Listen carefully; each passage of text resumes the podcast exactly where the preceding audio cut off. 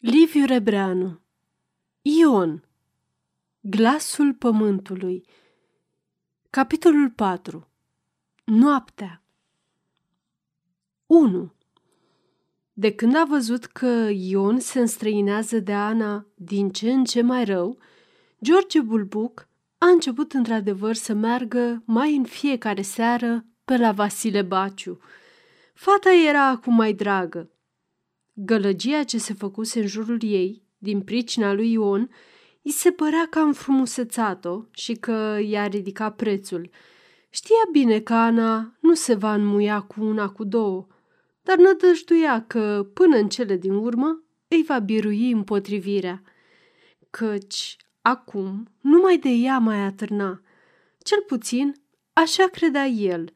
Feciorul glanetașului are alte necazuri pe cap – decât să-l mai bată și gândul la Ana. După pozna cu Vasile Baciu, după dojana din biserică, după bătaia cu Simion Lungu, ce ar mai putea aștepta Ion? Dovadă că nimic este faptul că nici nu se mai arată pe la Ana. La horă nu mai joacă cu ea. În sat umblă vorba că se va însura în câșlegi cu Florica va să zică, din partea aceasta, calea lui George e slobodă. Numai Ana să se dea pe brazdă. Dar Ana îl ocolea. Avea ochii veșnic roșii de plâns ascuns. Asta înseamnă că în inima ei nu s-a zdruncinat iubirea pentru Ion. S-a gândit George și s-a răzgândit. Pe urmă, s-a sfătuit cu măsa, o femeie uscată, cu nasul ascuțit și ochii mici, căzuți în fundul capului, care vedea în toate lucrurile neplăcute, vrăjitorii și farmece. Ea l-a învățat să se ducă la ghicitorul din Măgura, să-i deslege pe Ana. George s-a dus. Ghicitorul i-a descântat. Zadarnic. Atunci a început să se năcăjească. Neînduplecarea fetei îi jignea mai ales mândria. Se credea cel din tâi flăcău din sat și suferea când cineva nu i-o recunoștea. Din pricina aceasta a avut câteva ciocniri cu Ion, care pretutindeni i-o lua înainte, pe care mai toți flăcăii îl priveau ca pe un fel de vătaf. În sinea lui simțea și el că al glanetașului are ceva de-l întrece în fața oamenilor – nu mărturisea însă nimănui și se supăra când o spuneau alții. Adică, de ce ar fi mai breaz Ion ca dânsul? Carte știe și el, e chiar abonat la foaia poporului. Prost nu e, voinic este, deși nu e bătăuș. Adevărat că are o fire blândă, dar când se mânie, e în stare să facă și moarte de om – Ion e mai sprinten, mai osos, mai șiret, adevărat, dar el e mai așezat, mai cumpănit, ca omul care are ce pierde. Toma Bulbuc e cel mai bogat țăran din pripas, mai cu stare decât însuși popa Belciug, iar George e singur la părinți. Harnic și muncitor și strângător, este cum nu se găsește al doilea – din munca lui, a adunat banii cu care a cumpărat iarna trecută cel din urmă petec de pământ al lui Dimitru Moarcăș. Vasile Baciu îl primea totdeauna voios. Îl poftea să șadă, îl cinstea cu rachiu îndulcit de fata mea. George zâmbea și se uita cu coada ochiului la Ana, care mereu își făcea de lucru pe lângă vatră, și de-abia răspundea la vorbele lui. Dintr-un tâi, a crezut că sfiiciunea ei este prefăcătoria obișnuită a fetelor față de flăcăi, mai ales când le văd și părinții. Curând, a început să înțeleagă că Ana tot nu-l vrea pe el și că tot după Ion oftează. Atunci a plecat, înjurând-o un gând și hotărât să o lase în plata Domnului. Mintea însă îi rămânea tot la ea. Și a doua seară pornea iar glonț la Vasile Baciu, să se năcăjească iar prinzând-o cum se suspină și lăcrimează după celălalt. Se încăpățâna din zi în zi, se simțea jignit de răceala ei și începea să o iubească Ievea. De unde până acum voise să o ia numai pentru că era fata lui Baciu și fiindcă părinții lor i-au sortit unul altuia, azi o râvnea cu patimă și îi se părea frumoasă, ruptă din soare. Nu îndrăznea să împărtășească nimănui cel durea. I-ar fi fost rușine să afle cineva că el nu e în stare să-i dobândească dragostea. Aceasta l-ar fi înjosit în fața tuturor, înălțând, în aceeași vreme, pe Ion. Se mustra chiar că a ascultat pe măsa, deși a mai bătut picioarele degeaba pe la ghicitor. I-ar fi venit mai bine dacă ar fi băgat de seamă Vasile Baciu ce se petrece în inima Anei, dar bătrânul nu putea bănui nimic. El știa doar atât, că fata lui trebuie să se mărite cu George, pentru că lui așa i s-a năzărit. Cu cât îl primea mai bine, cu atât credea că va merge mai ușor. George se chinuia că, pe când satul fierbe, că el merge la Ana, era nevoit să petreacă toate serile ascultând palavrele lui Vasile despre războiul din Bosnia, unde povestea că ar fi făcut atâtea vitejii de la pupat însuși împăratul. Ar fi fost de o mie de ori mai bucuros să se fi putut învoi cu fata spre a se întâlni pe furiș, căci asta ar fi fost dovadă de dragoste. Ana însă ofta de câte ori tatăl ei se jura flăcăului că la iarnă vor face nunta, măcar de-ar plezni fierea în dezmățatul glanetașului. De altfel, Ana, de când a văzut pe Ion îmbrățișându-se cu Florica și mai ales de când i-a ajuns la urechi că a și cerut-o, trăia într-o frământare cu atât mai dureroasă cu cât trebuia să o tăinuiască. Era o fire tăcută și oropsită, menită parcă să cunoască suferința în viață. A crescut singură, lipsită de o dragoste părintească mângâietoare. Mama o lăsase fără aripi. Își aducea aminte doar, ca prin vis, de ogoirile ei blânde, pe care nu le-a mai întâlnit niciodată. Tatăl ei o iubea, dar cu o iubire plină de toane. Vorbe bune a auzit prea puține de la dânsul. Bătăi însă a suferit nenumărate, mai pe dreptate, dar mai mult din senin. Prietenie cu alte fete nu putea lega. Sufletul ei căuta o dragoste sfiboasă și adâncă. Zburdălnicia o întrista. Chiar peste veselia ei plutea totdeauna o umbră de melancolie. În Ion al glanetașului descoperise apoi, deodată, tot ceea ce-i dorea inima. Întâia oară, acum câteva luni, când au stat de vorbă mai îndelung, s-a simțit ademenită. Era singurul om în ale cărui cuvinte tremurau mângâierile râvnite în fundul inimii ei. Nu mărturisea, dar nici nu ascundea tatălui ei iubirea ce o cuprinsese și de care nu putea să se despartă nici moartă.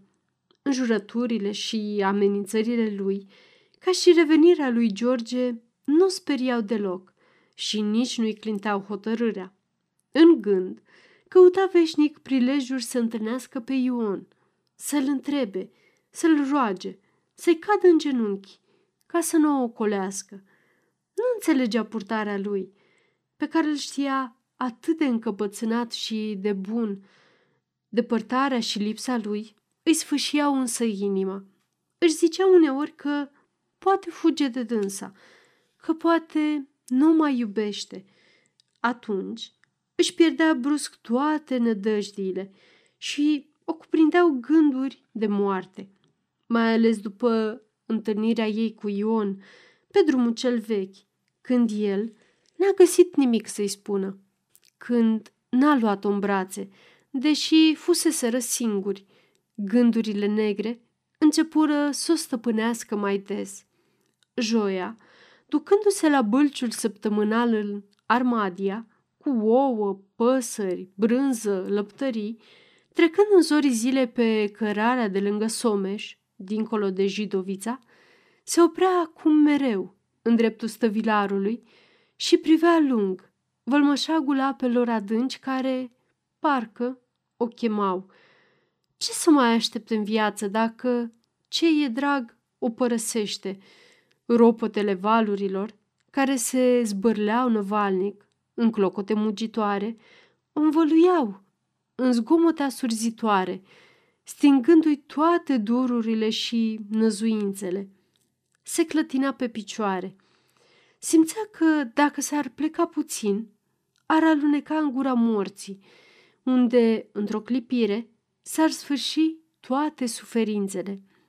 Totuși, într-un colțișor al sufletului ei, chiar în mijlocul chinurilor celor mai crâncene, mai simțea pâlpâirea unei fărâme de nădejde, care o îndemna să creadă că încă nu e totul pierdut.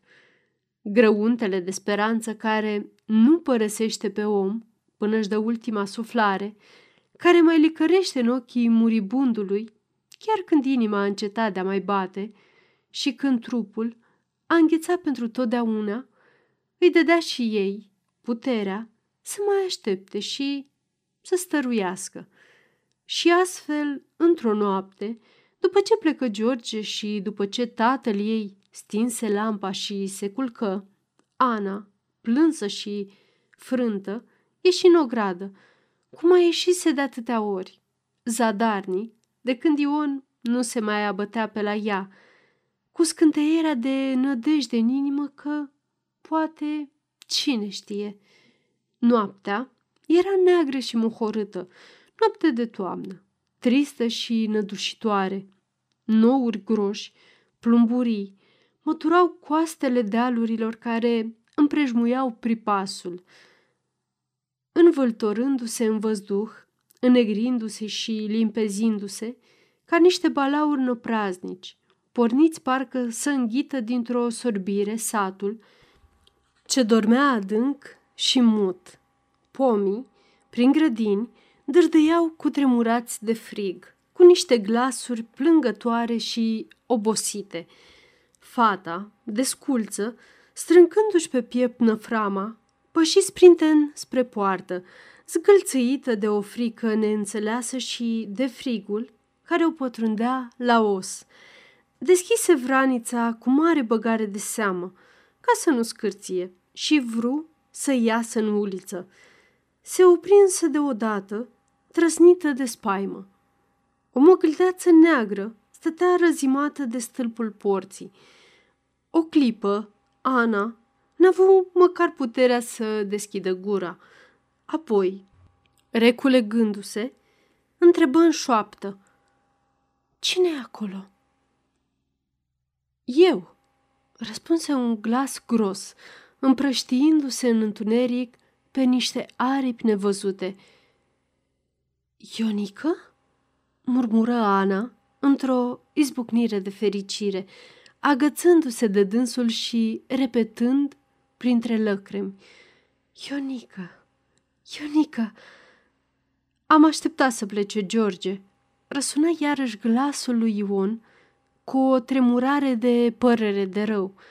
De câte ori n-am tot așteptat așa? Iar tu, Ano, se întrerupse brusc, ca și când i s-ar fi înfipt un cuțit în beregată. Hai în casă, Ionică, se scânci fata trăgându-l de mâneca sumanului. Pe urmă, aducându-și aminte de tatăl său, care ar scula tot satul în tălpi să știe că i-a adus pe Ion în casă, adăugă mai plângătoare. Ori parem în o gradă, pe prispă. Vino! Ion nu intră. Atâta voise. Să-l vază ea și să știe hotărât că n-a părăsit-o. Așa și chipzuise dânsul calea pentru a sili pe Baciu să-i o dea. Ca să izbutească, trebuie să o iei domol. Astfel, îi se primejduiau planurile. Acum știa bine cum are să-l silească, numai să nu-și piarză răbdarea. Graba strică treaba, fără dibăcie și șiretenie, nu ajungi la mal niciodată. Îi zise repede, scurt, noapte bună și se pierdu în beznă, înainte ca Ana să mai fi putut răspunde. Dar pașii îi se mai auzeau pe uliță, lăpăind rar prin noroi, îndepărtându-se din ce în ce, până ce se stinseră de tot. Buzele fetei bulbâiră rugătoare în singurătatea ce o învăluia. Ionică, Ionică! Rămase totuși cu o mulțumire mare în suflet. S-a întors la ea. Va să zică o iubește. Poate că niciodată n-a avut vise mai frumoase ca noaptea aceasta. De-a doua zi, Ana, parcă ar fi fost alta. Fața îi se îmbujora de o încredere senină. Umbla mai sprinten, muncea mai cu drag și simțea o nevoie ciudată de a arăta lumii întregi că e fericită. George, văzând îndată schimbarea, s-a bucurat mai întâi crezând că s-a dat pe brazdă. Ana nu mai ofta și nu mai lăcrima, părea însă grozav de nerăbdătoare și stătea ca pe niște spini, parcă de-abia ar fi așteptat să-l vază urnindu-se. Gândindu-se mai bine, George își zise că trebuie să fie ceva la mijloc și gândindu-se iar, îi fulgeră prin minte. Ion, voi să-l îndepărteze și nu mai putu. În urechi îi vâjia mereu ca o bătaie de ciocane. Ion, Ion. 2. Când, a doua zi, îi aduse straja citația, Ion strânse din umeri nepăsător. Întrebă în ce zi e judecata, căci nu pricepea scrisul unguresc și o dădu Zenobiei să o pună bine, după grindă, ca să nu uite sorocul. Numai o clipă și-a zis, adică tot e adevărat. Și pe urmă nici nu s-a mai gândit la Simion Lungu, cum de altfel nu se gândise nici până acum. Seara se duse iar la Ana și de aci încolo mereu. Glanetașul s-a speriat de citație și, la cicălit destul, să dea fuga la domnul învățător, să-l roage să-l povățuiască cum și ce să facă.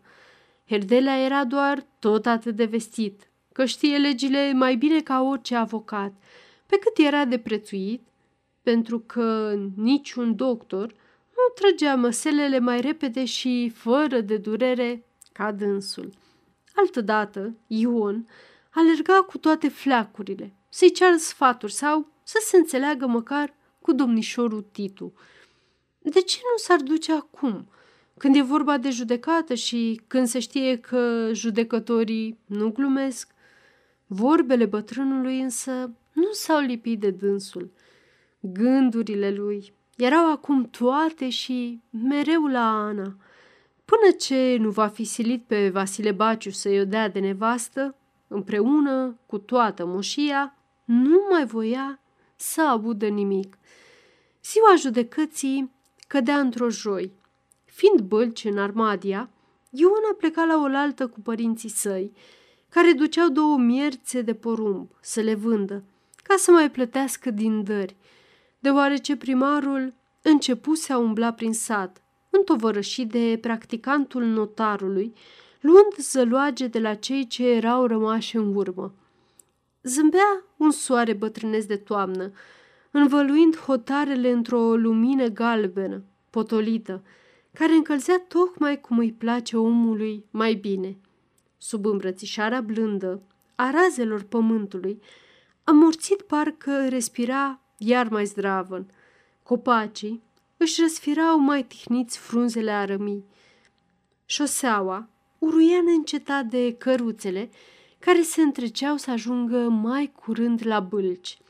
Pripășenii, mergând mai toți pe jos, cu saci sau de săgi în spinare, pășeau voinicește și vorbeau tare de răsunau râpele și codrii. În Jidovița, cârciumarii botezau rachiul, pregătindu-se pentru după amiază, când oamenii la întoarcere se vor opri cu toții să închine câte un pahar de mulțumire că au vândut sau au cumpărat ce au putut.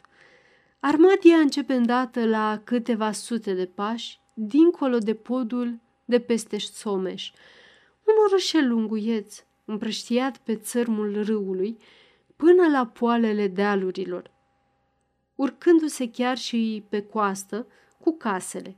De departe, strălucește mândră biserica, cu două turnuri și clădirea liceului românesc, podoabele cele mai de seamă ale armadiei și ale întregului ținut. De altfel, tot Târgușorul e trei-patru străzi care se întâlnesc într-o piață largă, în fața bisericii. Glanetașul cu Zenobia și cu Ion o apucă pe lângă Someș, fiindu-i calea mai scurtă, și ies lângă școala primară românească, în strada liceului, în dreptul judecătoriei, care se află peste drum de o bisericuță veche catolică. Ion se oprește și trece de sagii cu porumb în spinarea măsii. Își dau întâlnire în piață și apoi bătrânii pornesc înainte, iar flăcăul rămâne pe trotuarul de lespezi lucii, scuturându-și hainele de perii cei luase de pe de sagi. Judecătoria era o clădire mare, posacă, galbenă, cu netașii cu ferestrele zăbrelite. În fața ei, afară, lângă poartă, stăteau veșnic două bănci de scânduri, pe care se odihneau pricinașii până le venea rândul, căci funcționarii, copleșiți de lucru, nu-i sufereau în lăuntru, pe coridor sau în sala de așteptare. Ion sosise de vreme. Până la nouă, când se deschidea cancelaria, trebuie să aștepte pe afară, în tovărășia altor țărani de prin sate îndepărtate, veniți ca și dânsul. Tocmai târziu își aduse aminte de Simion Lungu și îl căută din ochi fără să-l găsească. Când în sfârșit, un aprod ungur, foarte roșu la față și cu o mustață pomădată și răsucită, început să strige pe împricinați, se opri în fața porții trăsura preotului Belciug. Pe capră, lângă vizitiu, ședea Țanțoș Simion. Hmm, își zice Ion bajocoritor, îl aduce popa cu brișcă. Belciug coborâ încet, spuse vizitiului să poposească la gazda lui pe ulița Comorii, unde trăgea totdeauna, și apoi intră pe poartă, ferindu-se de femeile care se îmbulzeau să-i sărute mâna.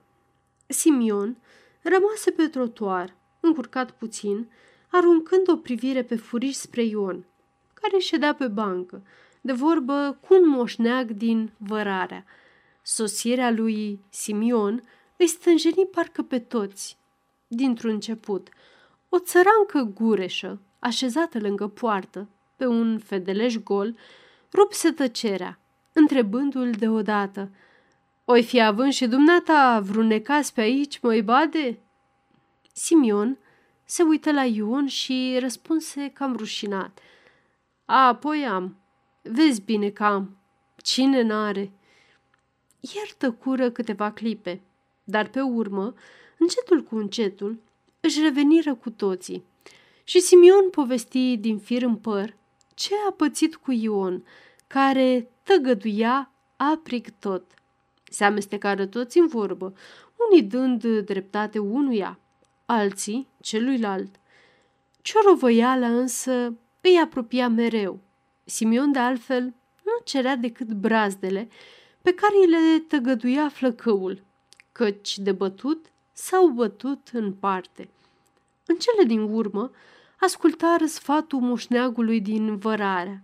Ion se dea înapoi de obraz, deși Simion să-și retragă jalba. Spuseră prodului că s-au împăcat și îl rugară să le îngăduie să înștiințeze și pe domnul părinte, că nu mai vor să meargă la judecată. Aprodul îi bătu pe umăr și le făcu semn să-l urmeze. Intrară în gang.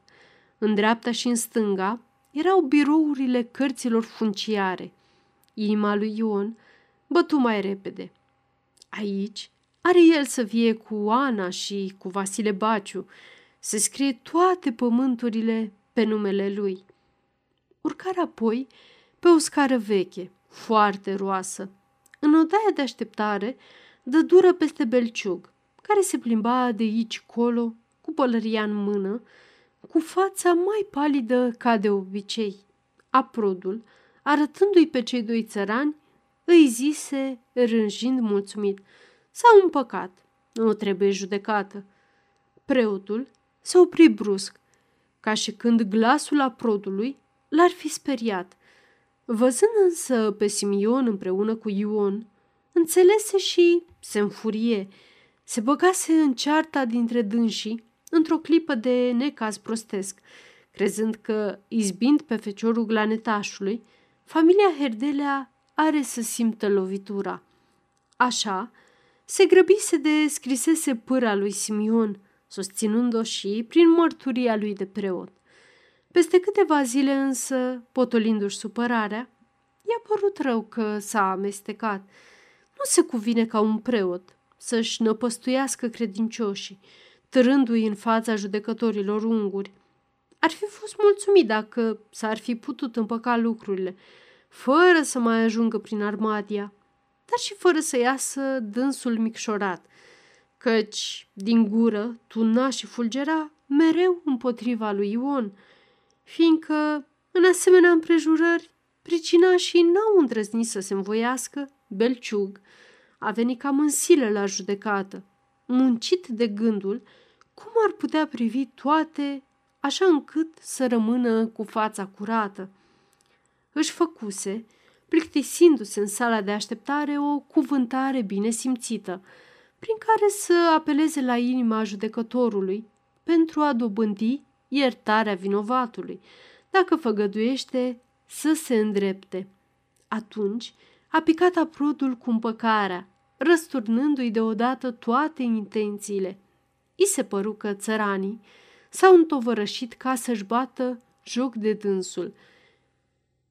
Piei din ochii mei, măgarule!" se răsti la Simion indignat. M-ai adus până aici, ca acum, să mă faci de râs înaintea oamenilor.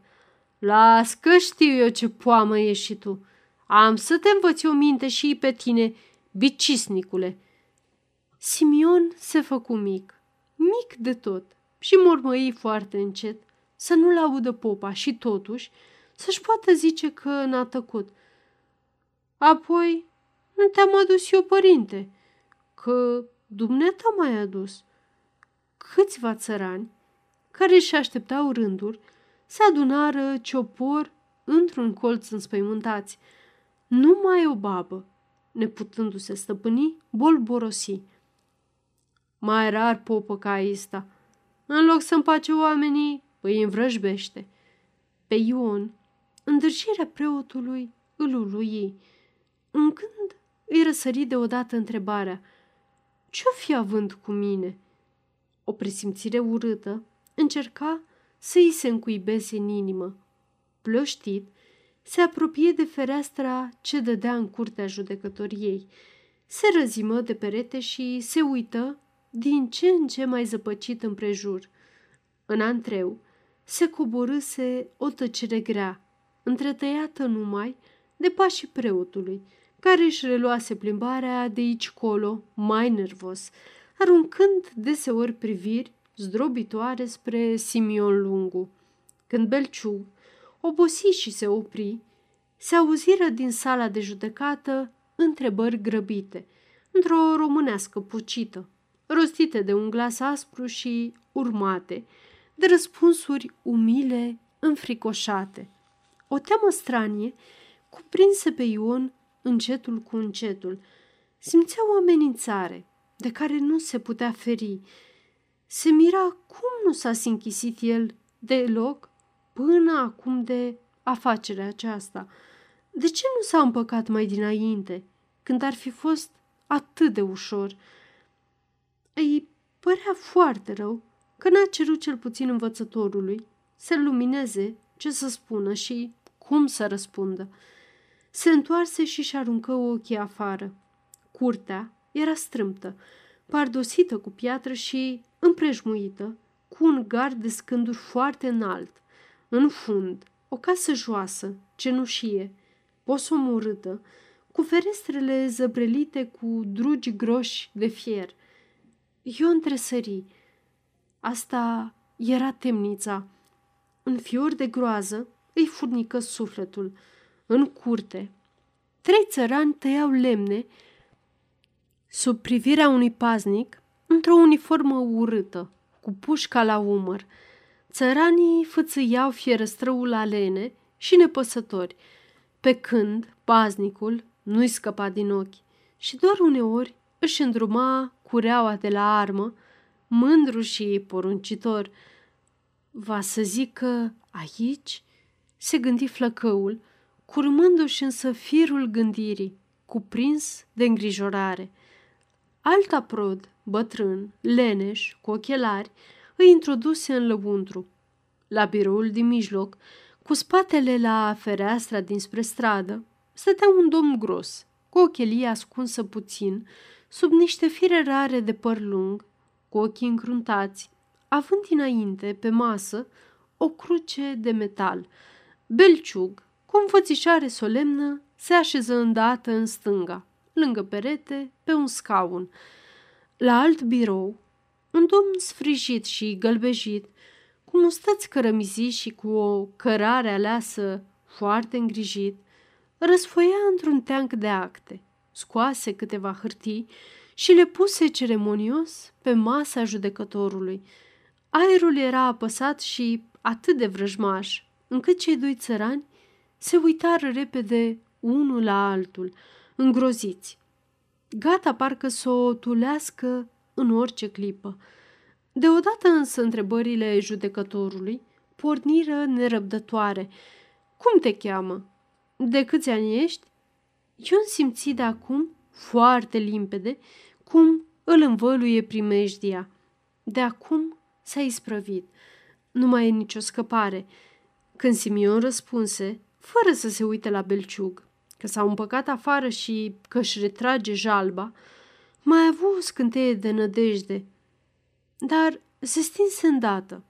Judecătorul nici nu lăsă pe Simion să-i sprăvească, sări în picioare și începu să răcnească. Atunci, de ce mai veniți pe aici, ticăloșilor? Să mă încurcați? O să vă bag la răcoare pe amândoi, o să vă... Atunci Belciug se ridică de pe scaun și se apropie, zicând cu sfială, Pardon, două cuvinte.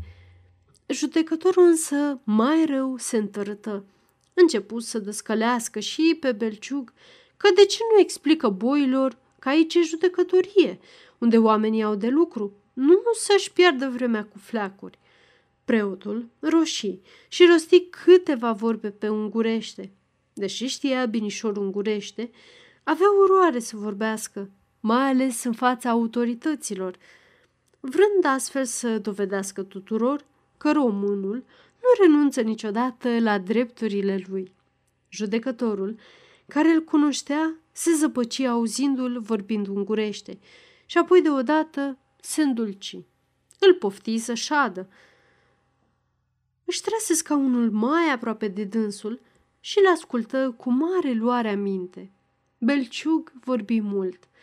Era în mijloc prestigiul lui față de țărani, care merita jertfirea trecătoare a unui principiu. Ion și Simion nu mai înțelegeau nimic, dar privirile judecătorului, care îi fulgerau în răstimpuri. Le spuneau că e vorba de ei și că nu e bine. Când încetă preotul, judecătorul se sculă iar și numai decât se răsti la Ion. Va să zic că tu ești spaima satului, câine ticălos. Bine, foarte bine. Te dezvățăm noi de nebunii fii pe pace.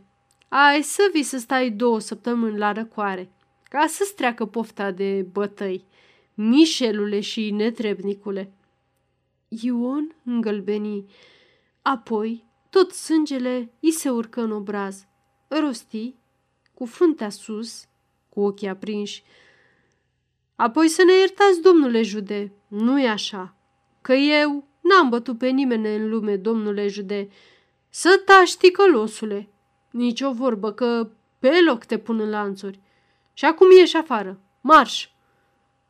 Flăcăul ieși, clătinându-se, fără să mai vază cum belciug dă mâna cu judecătorul care îi zâmbește prietenește. Aceasta este o înregistrare Cărțiaudio.eu. Pentru mai multe informații sau dacă dorești să te oferi voluntar, vizitează www.cărțiaudio.eu. Toate înregistrările Cărțiaudio.eu sunt din domeniu public. 3.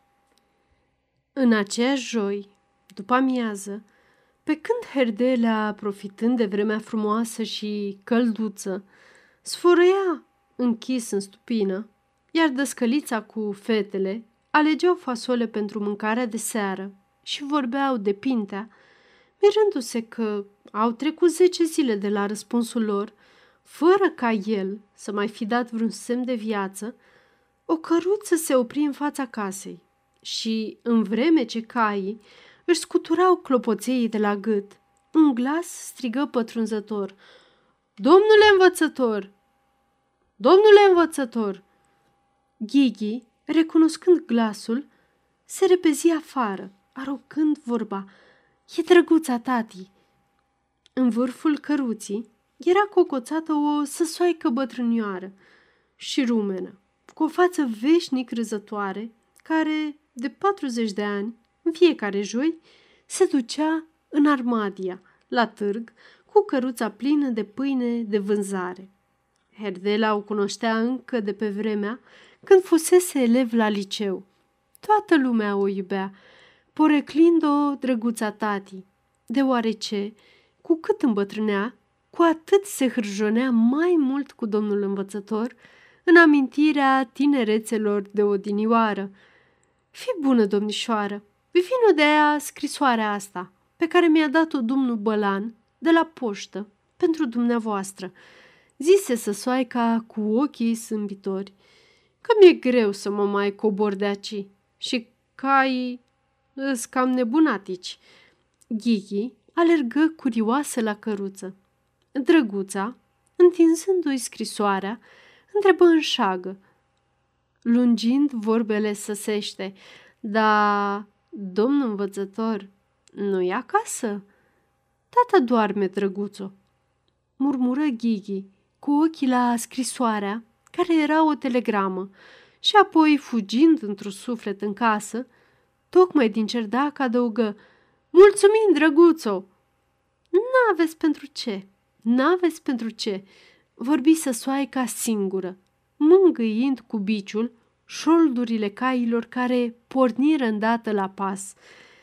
Telegrama stârni o emoție grozavă în toată casa. Doamna Herdelea îndeoseb privea toate de peșele drept niște cobitoare de rău. Numai două a primit de când e măritată și amândouă au fost fatale. Una le vestiseră în trei cuvinte reci moartea surorii ei cele mai dragi, propădită într-un spital din Cluj în urma unei operații, iar a doua le-a adus știrea îmbolnăvirii singurului ei frate, pe care, Până ce a ajuns ea la Monor, l-a găsit pe catafalc. Astfel, acum, ele se uitau înspăimântate la fițuică, întrebându-se de la cine o fi și ce o fi cuprinzând, închipuind numai vești sinistre și neîndrăznind să o desfacă. E o rup și ce o fi să fie, strigă în cele din urmă Ghighi, cum își aruncă însă ochii în telegramă, cum izbucni voioasă. E de la Pintea, vine Pintea. Mi-am zis eu că de la el trebuie să fie. N-am vrut să vă spun, ca să fie mai mare surpriza. Adăugă apoi, învârtindu-se prin odaie în pași de vals și fâlfâind hârtia în aer. Ia să vă și eu, zise Laura, revenindu-și în fire, cu glasul tremurat de emoție. Și cum Ghighi nu se mai astâmpăra, sfârși mai apăsat. Ei, dă un coace nebunul, nu mă mai necăji. Laura citi rar și solemn. Fericit nespus, sosesc sâmbătă. George. Dăscălița, cu ochii înlăcrimați de bucurie, o citi de asemenea și descoperi, într-un colț, un adaus cu creionul. Multe gratulări, bălan. Uite, ne gratulează bietul bălan, murmură ea plângând de-a binelea. Bălan era singurul funcționar român de la poșta din Armadia, prieten bun cu Herdelea. Știind că Pintea ceruse mâna Laurei și trecându-i prin mână telegrama, nu l-a lăsat inima să nu fie cel din tâi care trimite familiei întregi felicitările cuvenite. Ce om bun! Săracul bălan, observă Ghighi, luând hârtia prețioasă. Dacă nu era el, cine știe când ne venea? Că jidoviceia de la cancelarie țin toate scrisorile cu zilele. Și cum a găsit el tocmai pe drăguța tati? Cuprinsă de un nou fior de bucurie, Ghighi o tuli să scoale pe Hredelea, să-i comunice și lui vestea cea mare. Bătu cu pumnii în ușa stupăriei, tropăind și din picioare strigând, Tată! Tată! Vine Pintea! Vine!" Deodată se opri și, țipând ca din gură de șarpe, porni în goana mare spre casă, dând din mâini ca o disperată, căci, sărind nebunește, pe lângă stupină, stârnise dușmânia unei albine care, mânioase cum sunt ele în preajma somnului de iarnă, s-a repezit la Ghighi și a înfipt drept în colțul gurii. Speriate de țipetele ei, Dăscălița și Laura îi ieșiră înainte, ostoind-o. Herdelea, cu somnul în gene, se ivi în ușa stupăriei mormâind. Dar ce Ce s-a întâmplat? Ce zbiară aia așa?" După întâia durere și spaimă, Ghighi plânse mai ales de frică, să nu se umfle și să nu poată merge la serata dansantă, care pica tocmai acum, duminică. Numai Herdelea o liniști, asigurând-o că îi trece negreșit până duminică, încât poate să fie chiar regina balului. Învățătorul studie apoi telegrama, cu ochelarii pe nas, de-abia ascunzându-și fericirea. Ei, prea bine, să poftească și avem să-l primim cum se cuvine, zise dânsul în cele din urmă, împăturind frumos telegrama și punând-o în buzunar, ca să se poată făli cu ea la toți cunoscuții. Până seara au adus pe tapet toate întrebările ce le stârnise sosirea pețitorului – unde va trage pintea? Iată o problemă gravă. Ei nu-l pot găzdui, fiind mulți și neavând decât trei odăițe. Dar, chiar dacă ar avea mai multe, n-ar ședea bine să petreacă nopțile în casa logodnicei. Va trebui, deci, să doarmă în armadia. Masa însă poate să o ia aici, precum poate să stea toată ziua să se obișnuiască mai bine cu Laura. Firește, toate acestea înseamnă cheltuială grea. Ce are a face? Odată se mărit o fată. Vor tăia câteva găini neapărat, dar nici carne de vacă nu poate să lipsească, deși s-a cam scumpit. În orice caz, nici o masă nu se poate fără carne. De prăjituri vor îngriji fetele, căci Laura e meșteră mare – Bine ar fi dacă ar ști la ce oră va sosi sâmbătă, înainte sau după prânz. Poate că s-ar putea ghici din telegramă? Nu se poate. destul de rău că n-a precizat, ca să știe cum să o rânduiască masa. Duminică firește, vor merge împreună la serata dansantă. Cine știe de nu vine chiar în adins ca să meargă și la bal împreună cu Laura, să se mândrească în fața lumii cu așa logodnică frumușică. Laura roșii până în vârful urechilor și se întrebă ce vor zice fetele când vor afla că se logodește. Desigur că foarte multe vor invidia-o, probabil însă că se cam știe în Armadia, căci nu se poate ca tata să nu fi bătut toba. Să știi că, din pricina balului, vine tocmai sâmbătă, strigă Ghighi, muncită numai de gândul serate și ținând la obraz o batistă muiată în apă rece. Eu imediat am ghicit. Atât mai bine. Cel puțin avem un cavaler sigur.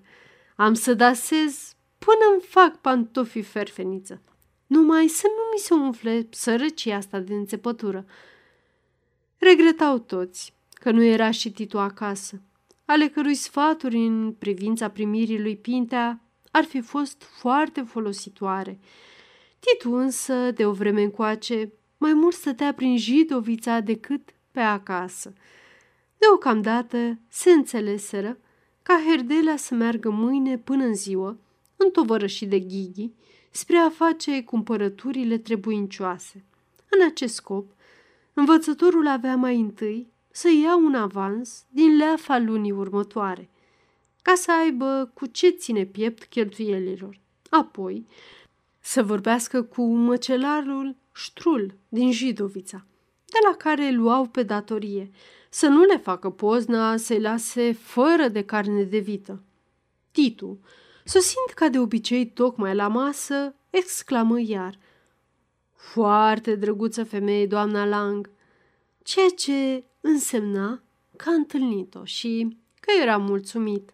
Apoi, cercetă telegrama cu mutra unui om care o așteptase, aprobă cu mici rezerve planurile de primire, găsind însă și prilejul de a mai pomeni de câteva ori de Rozica, cu niște ochi atât de sclipitori, parcă fie ce clipă l-ar ademeni să povestească tuturor că e iubit de o femeie fermecătoare și că mâine poi mâine va fi un adevărat erou de roman sentimental. Când să se ridice de la cină, se auzi o bătaie sfioasă în ușă. Dar cine mai fi așa de târziu? Zise Herdela, adăugând tare. Intră! Glanetașul se strecură în odaie, ca și când l-ar fi urmărit cineva de aproape.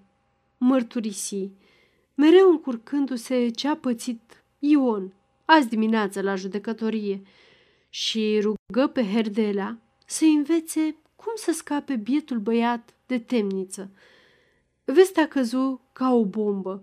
Indignarea umplu îndată toată casa. Dar Ion, de ce nu vine el? Bătrânul se zăpăci. E rușine că n-a venit înainte de proces, cum l-a îndemnat dânsul și cum ar fi fost bine. De poate nici nu pățea ce a pățit. Se vede însă că Ion are ce are, că parcă nu-i sunt toți boi acasă. Toată familia ceru pe Ion. În curând, glanetașul se reîntoarse cu Ion și cu Zenobia. Flăcăul povesti cu deamănântul tot ce s-a întâmplat, întrerupt deseori de Zenobia, care a furisea cu gura plină și pe popa și pe Simion și pe judecător. Pămătuful! strigă scălița la sfârșit, fierbând de revoltă. După o tăcere de compătimire, Iun întrebă însă cu lăcomie. Acu, ce-i de făcut, domnule învățător? Apoi am să-ți fac o plângere, tocmai către ministrul justiției, ca să afle și cei mari cum se poartă cu oamenii domnii de pe aici. Am să-ți fac, Ioane. Numai să-ți fie întâi sentința. Peste câteva zile, să vedem ce spun întrânsa dumnealor. Zenobia Drept mulțumire, își făcu sumedenie de cruci, căzu în genunchi și bătu la repezeală vreo zece mătănii, stârnind râsul tuturor. Plecară apoi toți trei, blagoslovind pe Herdelea pentru că îi scapă dintr-o pacoste atât de mare. I-aș fi putut face jalba și acum, zise învățătorul, după ce rămaseră singuri, dar vă trebuie trăsura lui Belciug la bal. Perfect ai chipzuit, murmură Titu, zâmbind foarte mulțumit cu gândurile la Rozica. 4. Pintea susi spre seară, pe o vreme ploioasă într-o blișcă galbenă, trasă de doi călușei iuți și grăsuni. Ghighi, care mai mult stătuse pe afară decât în casă, toată ziua, cu ochii pe șosea, zări trăsura de departe. Și deși nu cunoștea pe Pintea, ghici că el trebuie să fie și dădu alarma cu însuflețire. Vine! Iute, iute! Întreaga familie apăru în ușa casei. Herdelea șopti Laurei să iasă mai în față, să vază omul că l-așteaptă cu drag. Pintea, sub uh, umbrela pe care ploaia de toamnă dă răbănea fără cruțare, scoase pălăria ceremonios, dând din cap cu un zâmbet triumfător. Uite ce tânăr simpatic!" murmură descălița, silind pe Laura să roșească. Trăsura se opri o clipă în uliță, înaintea casei. Hai, titule, deschide poarta!" strigă Herdelea. Titu se repezi în capul gol și Brișca intră în ogradă. După ce Pintea coborâ și veni spre pridvor, ridicând mai sus umbrela și ferindu-se să nu calce în noroi. Toți îl întâmpinară în cor. Bine-ai sosit! Bine v-am găsit! Bine v-am găsit! Repetă dânsul intrând în cerdac și scuturându-și umbrela peste parmaclâc. M-a făcut luarcă ploaia asta. Din lechința până aici n-a stat niciun minut, dar bine că am ajuns. Herdela îl îmbrățișă și îl sărută pe amândoi obrajii, ceea ce nu se obișnuia decât între neamuri. Pintea sărută mâna doamnei Herdela, care, fiind foarte mișcată și voind să se stăpânească, avea o înfățișare rece zicându-i Bună ziua, domnule!" Laura îi întinse grațios mâna, cu un surâs cochet, prin care căuta să-l încătușeze mai mult.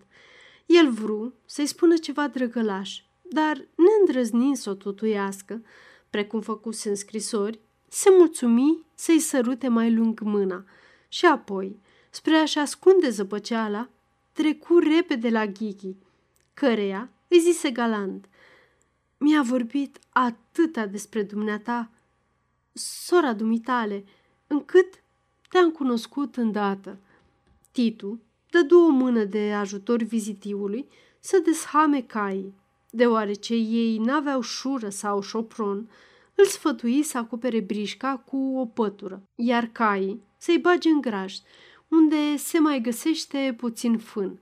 Dacă va mai trebui, vor cere de la vecini, că anul acesta este nutreț din belșug. Ploaia îl udă până la piele, ceea ce nu îl împiedică să strângă bărbătește mâna lui Pintea, care împreună cu ceilalți zăboveau tot în cerdac. Credeam că nici n-ai să mai vii pe ploaia asta scârboasă. Ei, dar ce mai stați aici în umezeală? Haide în casă. Le apădă și tu, George, Macferlanu și Umbrela, că uite cum curge apă din ele. Îl duseră în salonaș. Întrebările nu mai conteneau. Când ai plecat? Unde ai poposit? Ce-ai pățit pe drum? Și copleșindu-l cu întrebări, încât el de-abia biruia cu răspunsurile, toți, îl cântăreau din ochi cu o curiozitate pe care nici nu încercau bare să o ascundă. Era de vreo 25 de ani, cu o înfățișare plăcută, cu niște ochi negri cam mici și neastâmpărați și cu o mustăcioară cărbune, îngrijită, părul aspru, pieptănat în sus, era retezat drept, ca o perie, cu mișcările iuți și îmbrăcat într-o redingotă puțin prea lungă, sub care purta o vestă încheiată în nasturi, deși până la gulerul alb și tare ce îi cuprindea gâtul scurt, n-avea mai nimic preoțesc nici în ținută și nici în vorbă. Vedea cum îl examinează toată familia și aceasta îl încurca. Și totuși, povestea mereu, căutând vorbele cele mai alese și aruncând deseori ochii la Laura, care stătea lângă el, îl privea tăcută și se roșea ca sfecla când întâlnea căutările triumfătoare ale bătrânilor. Pintea vorbi mai cu seamă de părinții lui, pe care îi iubea mult. Tatăl său era preot în Lechința, iar Lechința era un orășel cam cât Armadia, însă împestrițat cu toate neamurile și fără culoarea românească de aci. Herdelea își aduse aminte că au umblat și dânsul prin Lechința, acum vreo 18 ani, la o reuniune de profesori, împreună cu Titu, care pe atunci era un băiețel de vreo cinci anișori. Își aminti chiar că îl cunoscuse și pe tatăl lui George, care la banchetul de adio a ținut o cuvântare înflăcărată. Pe urmă, Pintea mai spuse că are mulți frați și surori, care aproape toți sunt gospodăriți și răspândiți prin toate colțurile pământului românesc. Acum, i-a venit rândul lui să-și întemeieze fericirea. Zicând acestea, se uita cu mai multă îndrăzneală la Laura, care se topi de rușine și se sculă repede, făcându-se că trebuie să caute ceva pe la oglindă, unde, privindu-se puțin, își potrivi părul pe tâmple. Ei, fetelor!" interveni iar Herdela, frecându-și zgomotos mâinile. Ia să ne aduceți voi ceva să mai dezmurți moleacă pe George, că văd că e rebegit rău de ploaie și de frig. Cred că bei și tu, ginere, un șnaps. Fain de tot, știi, românesc, de-al nostru. Fetele ieșiră ca niște sfârleze, bucuroase că pot să-și împărtășească la repezeală impresiile. Așezând pe o tavă păhăruțele și sticla cu rachiu fier și îndulcit, Laura întrebă cu inima strânsă. Ce zici, Ghighițo? Cum ți se pare?" O, oh, dar știi că e foarte drăguț?" se jură Ghighi din toată inima. Zău, Lauro, e de o sută de ori mai simpatic ca ungureanu. Mă și mir. Cum nu ți-a plăcut ție până acum? Nu vezi că e elegant? Nu ca teologii ceilalți, care se plimbă veșnic cu umbrela subțioară. Parcă nici n-ar fi teolog. Parcă ar fi cel puțin inginer. Adevărat? Stărui Laura strălucitoare. Nu-i prea mic. Ce mic? Se cruci cealaltă. E doar tocmai cât tine de înalt.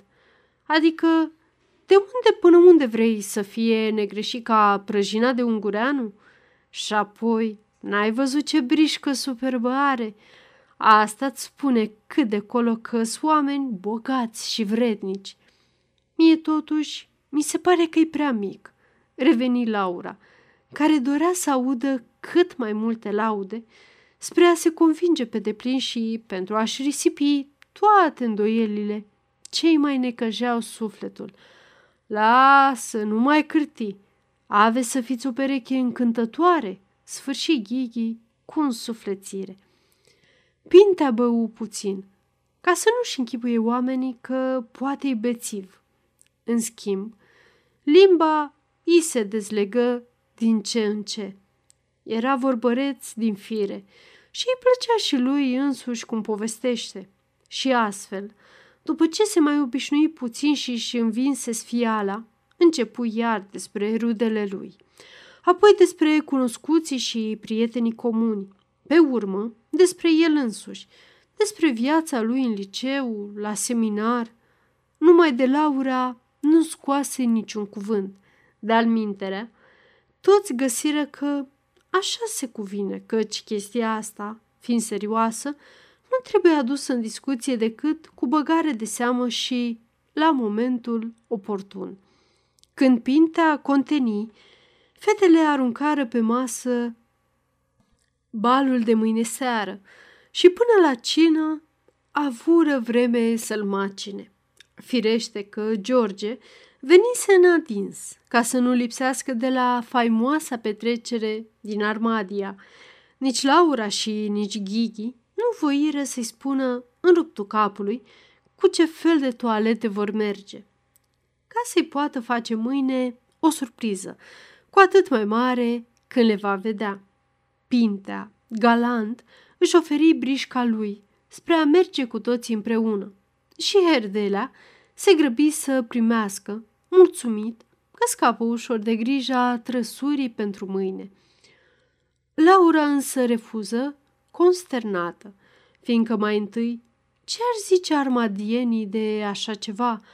Apoi nici n-ar încăpea toți într-o singură trăsură, căci pe ele trebuie să le însoțească cel puțin Titu și să-și ducă o sumedenie de cutii cu toaletele, neputând pleca de acasă îmbrăcate, ca să ajungă într-un hal fără de hal.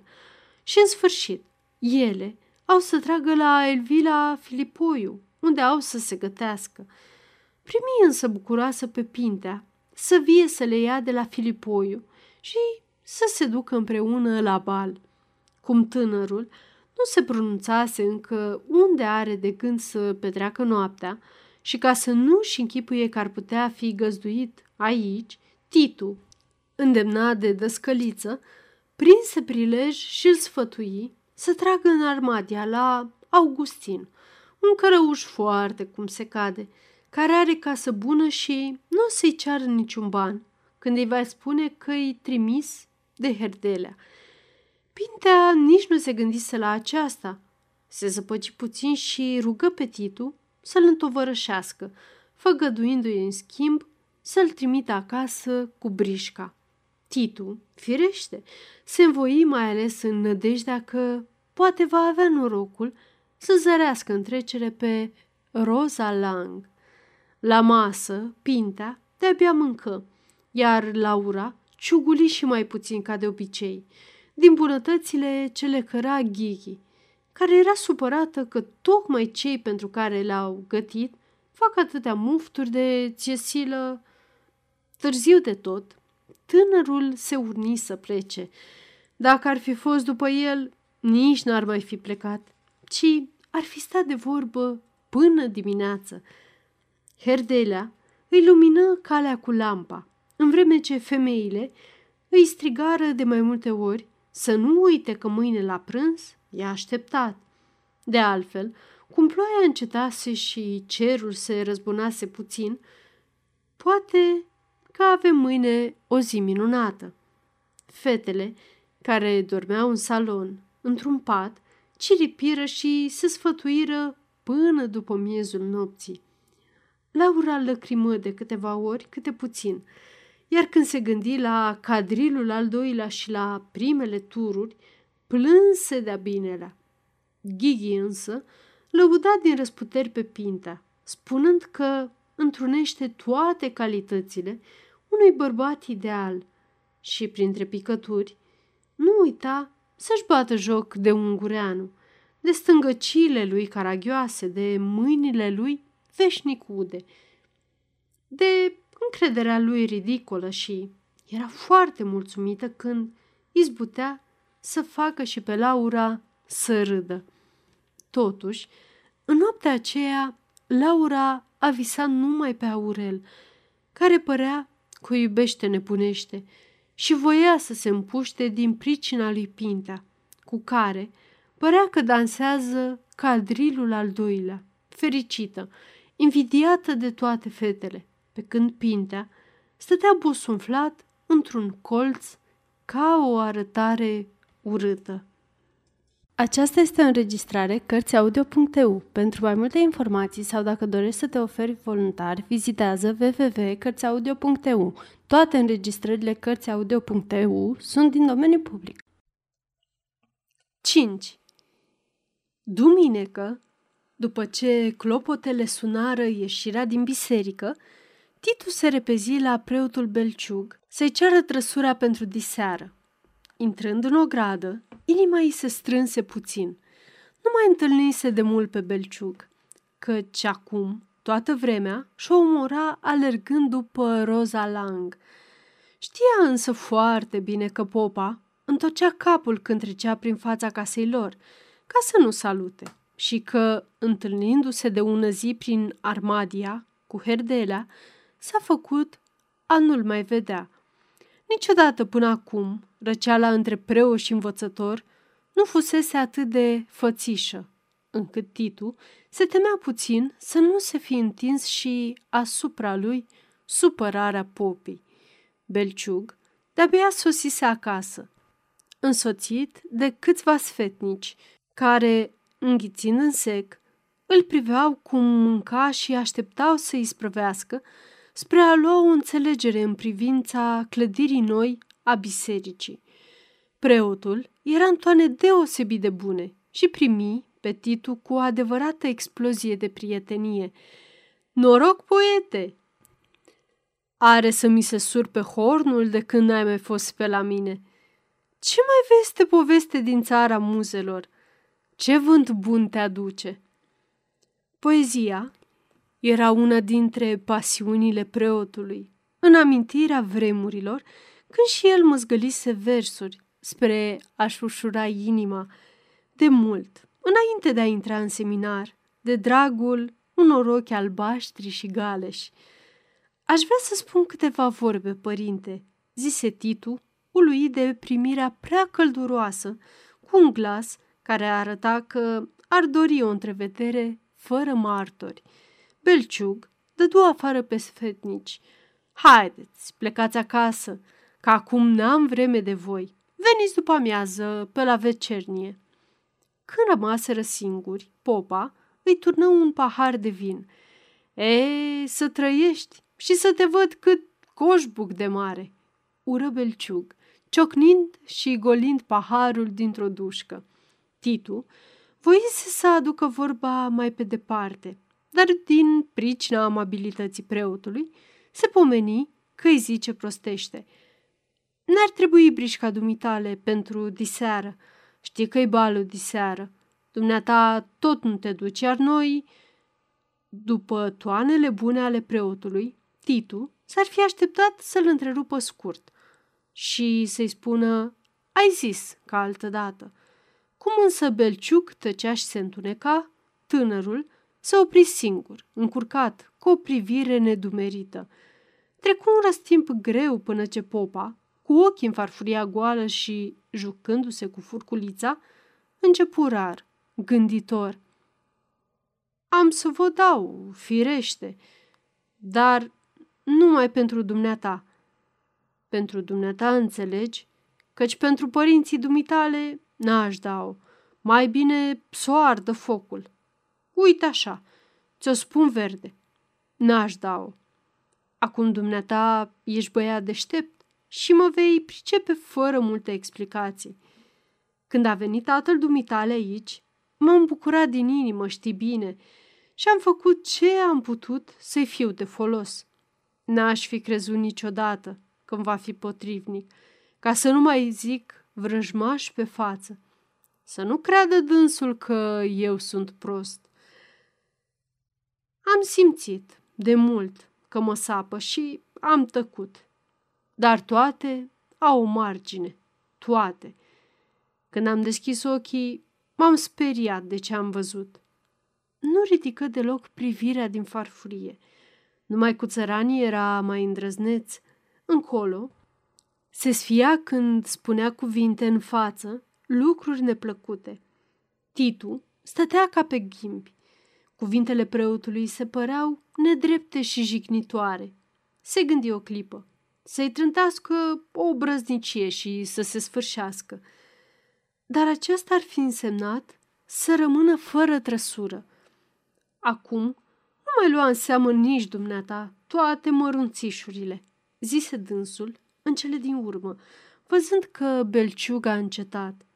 Într-adevăr, preotul parcă își slăise toată mustrarea. Răspunse cu un alt glas. Dar știi că n-ai vizitiu? Omul meu trebuie să meargă la noapte la moară, în Dumitrița. Cămurile de apă din Jidovița macină scump și prost, iar în Dumitrița e o moară de foc care face o făină ca aurul. Nu-i nimic, am să mân eu caii, vorbi Titu, gândindu-se că va lua pe Ion al glanetașului ca vizitiu, firește, fără să afle popa. Numai să bași seamă, să nu vi se răstoarne. Că-s hodiniți și buieștri. Petrecere bună. Trecând spre casă, Titu înștiință pe Ion că ia ca vizitiu diseară. Venind, își pregătise o cunună de înflorituri pentru a povesti ce a pățit la popa. Dar n-a mai putut spune nimic deoarece sosise pintea. După masă, lucrurile erau potrivite, în așa fel ca Laura să rămână între patru ochi cu pintea, spre a-și putea descărca sufletele. Stătură împreună, singuri, aproape un ceas și totuși nu vorbiră deloc de iubire, ci numai de nimicuri neînsemnate, făcând pauze mari și roșind copilărește când li se întâlneau privirile furișe. Fiecare își zicea în sine că ar trebui să înceapă celălalt și, în sfârșit, se mângâiară că se vor lămuri mai bine diseară la bal, unde în potopul de lume și de muzică le va veni mai lesne să-și deschidă inimile. Herdela parcă ar fi simțit că tinerii au pierdut vremea degeaba. Făcu ce făcu și prinse pe Pintea într-o convorbire serioasă, de numai câteva minute, dar de ajuns să-i spună tot ce trebuie să spună un socru cum se cade unui ginere cinstit. Când îi declară limpede că nu poate să dea Laurei niciun ban de zestre, tânărul s-a rușinat și s-a emoționat, iar când bătrânul a adăugat că fata va avea totuși un trusou și cele ce-i trebuie în casă, Pintea a protestat că n-are nevoie de nicio ață, că Laura e cea mai mândră comoară din lume și că, de altfel, la logodnă nătăjduiește să vină cu părinții săi, care vor îndrăgi pe Laura, desigur, tot așa cum o iubește și el. M-am crezut dator să-ți arăt situația din vreme cum este, ca să n-avem pe urmă neînțelegeri, încheie Herdelea mulțumit, bătându-l pe umăr. Spre seară, Pintea a plecat în armadia la gazdă, să lase răgaz fetelor să se pregătească în tihnă de bal. Trăsura popii se umplu de bagaje, de legături, de geamantane, parcă ar fi pornit tocmai în Siberia. Titu trebuie să se cocoațe pe capră lângă Ion. Fetele însele de-abia se vedeau dintre cutii. Herdelea dăduse lui Titu bani de cheltuială, dar îi spuse de nenumărate ori să nu fie mână spartă, să-i ție legați cu șapte ațe, căci nu se poate ști cât va mai sta pintea pe aici și fiecare gologan e numărat. Să plătească peste taxa de intrare cel mai mult 50 de creițari, ca să salveze onoarea familiei, să fie trecuți în Gazeta Transilvaniei printre suprasolvenți, dar să nu se întindă la chef. Dumnezeu să vă ajute, murmură dăscălița, cu lăcrămi în ochi, văzând brișca urnindu-se. Tocmai când să intre în armadia, își aduse aminte Laura că a uitat să-și ia evantaiul. Se opriră, se sfătuiră, erau cât pe aci să se întoarcă, căci evantaiul avea un preț deosebit din pricina diferitelor iscălituri de la diferitele baluri, alcătuind un adevărat trofeu. Titu o povățui să împrumute unul de la Elvira. Laura se liniști numai gândindu-se că întoarcerea ar fi un semn rău, Spuse însă de mai multe ori că întâmplarea aceasta nenorocită i-a stricat toată seara. Fetele, împreună cu Elvira, ajutate de două servitoare supravegheate de însăși doamna Filipoiu, o femeie foarte grasă, neagră și zăcută de vărsat, dar bună ca pâinea caldă, se gătiră mai bine de două ceasuri și se făcură ca niște păpuși.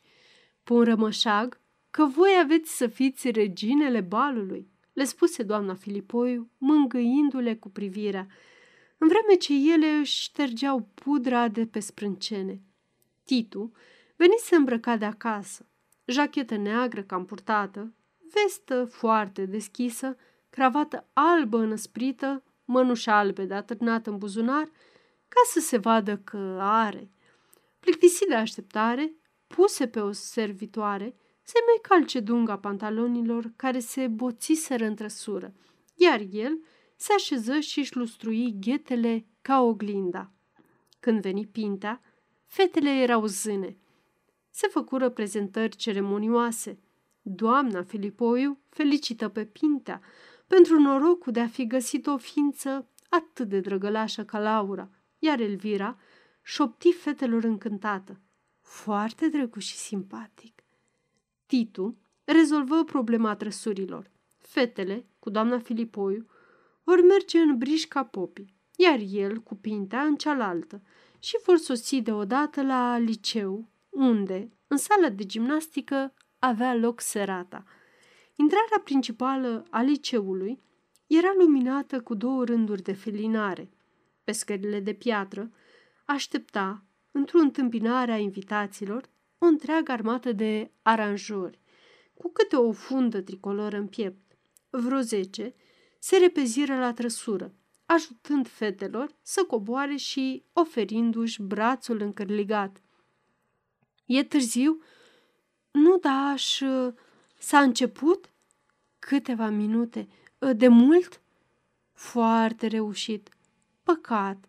Se auzi în grupul fetelor înconjurate de aranjori.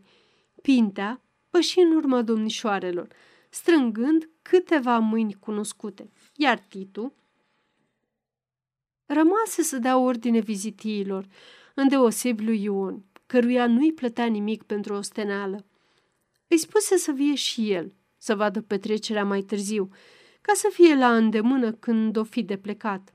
Poate că o să-l cinstească și cu o sticlă de bere.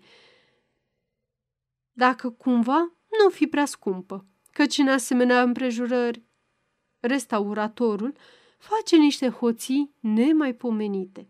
Se intre prin uh, grădina liceului și să aștepte la ușa din dos, de unde se vede bine în sala de gimnastică. Titu cunoștea pe toți aranjorii, care erau recrutați dintre profesorii mai tineri, studenții universitari întârziați pe acasă și elevii mai spălați, din clasele superioare. Aurel Ungureanu se afla printre dânsii, dar se ascunsese când au trecut fetele. Pintea, cu domnișoarele și cu doamna Filipoiu, îl așteptau în bufetul instalat alături de sala de dans. Aici, la masa de lângă ușă, bătrânul și mărunțelul profesor de desen și caligrafie, Romașcu, îndeplinea funcția de casier. Titu se duse drept la Romașcu, care însă îi strânse mâna, murmurând zâmbitor. S-a achitat. Domnul Pintea, Titu, protestă firește numai de formă. Cum se poate una ca asta? Îmi pare rău, dragă George, zău așa. Atunci, domnule profesor, uite, o coroană din partea mea. Ca suprasolvire? Da, făcut Titu cu mândrie. Cele mai calde mulțumiri, răspunse profesorul casier, însemnându-i numele într-un caiet, linia special de dânsul cu diferite cerneluri. Marea sală de gimnastică era transformată în sală de spectacol, împodobită cu ghirlande de brad, la care lucraseră o săptămână întreagă după amiaza toți elevii liceului. În fund, se înălța scena improvizată din catedre suprapuse, cu culise de scoarțe și covoare pestrițe.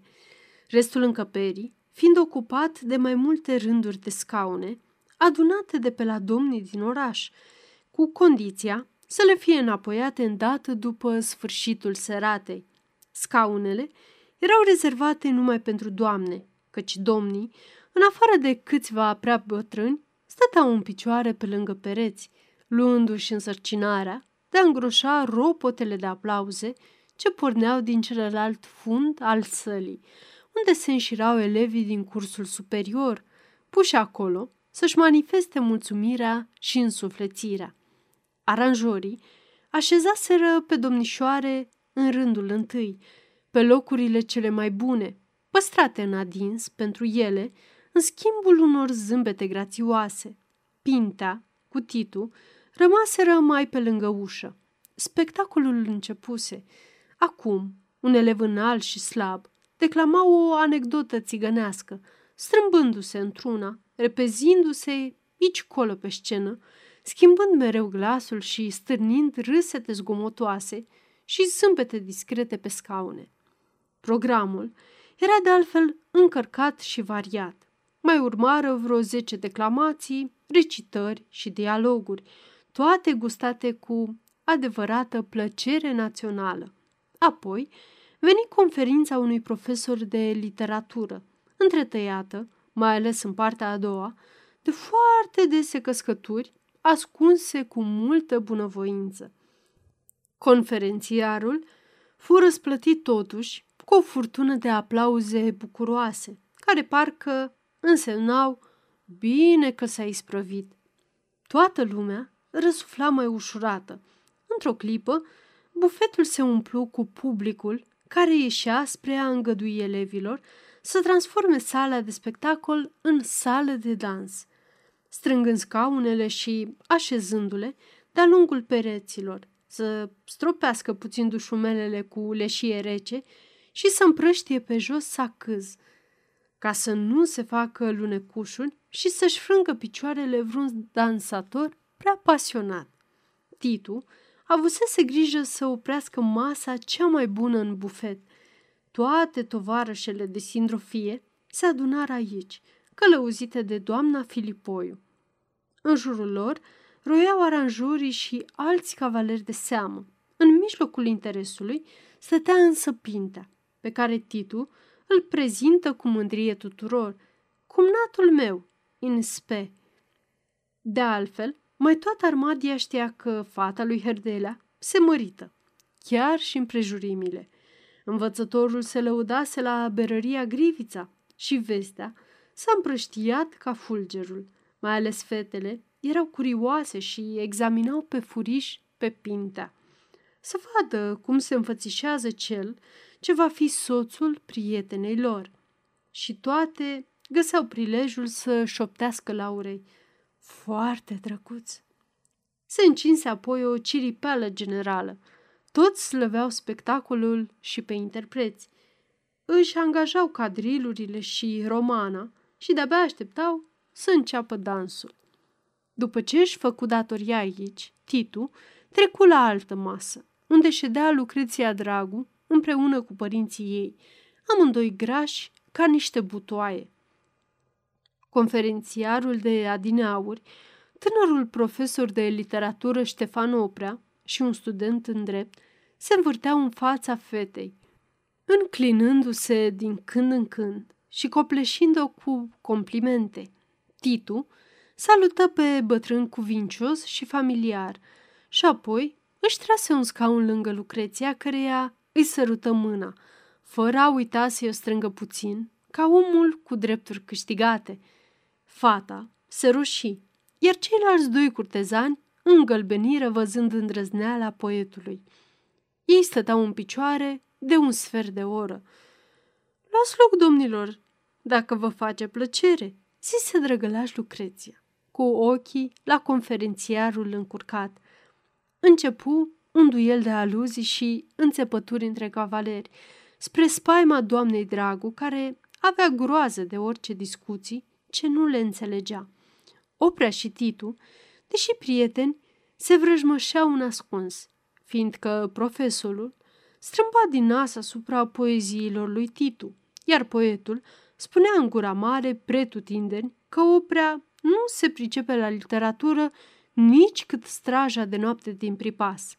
Acum, Titu se repezi mai întâi asupra conferinței profesorului, căutând să-l doboare în fața Lucreției. Lupta însă rămase nehotărâtă. Zâmbiră toți când Titu imită stângăciile rivalului său și totuși nimeni nu l aproba nici măcar printr-o vorbă. Atunci poetul se agăță de fracul conferențiarului și cu mai mult noroc, căci toți izbucniră într-un hoho de râs la care trebuie să ia parte chiar și oprea, spre a nu arăta că e necaz. În tot balul, profesorul singur era în frac și îl comandase în adins și în sufletul lui se fălea și se simțea superior tuturor purtându-l. Ceilalți domni veniseră care în jachetă, care în redingotă, cei mai mulți în sacouri negre, unii chiar în haine de stradă deschise. Cu toată biruința lui Titu, atât părinții cât și Lucreția nu încetară de a dovedi o atenție deosebită profesorului, care ar putea fi un genere minunat, mai ales că fata bate balurile cam de mulți ani și zadarnic. Titu, însuși, băgase de seamă sforțările Lucreției de a înlănțui pe opera, încă din vara trecută, dar nu se alarmase. El mai întâi nu se socotea printre candidații serioși. În ochii lui, Lucreția era o fată drăguță, cu care poți sta de vorbă făcând exerciții de declarații de dragoste și căreia, în cele din urmă, ajungi să-i furi o sărutare nevinovată. Dacă n-ar fi fost ea, s-ar fi găsit alta, tot atât de melancolică și de visătoare, care să inspire poemele de amor romantic, mai ales de când nădăjduia de la Rosa Lang o iubire mai pământească, Lucreția coborâse pe planul al doilea în inima lui. Dacă nu o părăsise încă de tot, era numai pentru a exaspera pe oprea. Într-o clipă, când conferențiarul se adânci cu dragul în niște dezbatere asupra lefurilor profesorilor, care nici gând să se sporească, Titu se plecă mai aproape de Lucreția și își șopti. Cred că am uh, cadrilul al doilea?" O, de-abia acum te trezești să mi-l ceri? Dar l-am dat de mult." Da?" Credeam că nici nu mai e nevoie să ți-l cer. Știai prea bine că sunt totdeauna al dumitale. Bine, nu face nimic. Cine e fericitul dacă nu simt discret?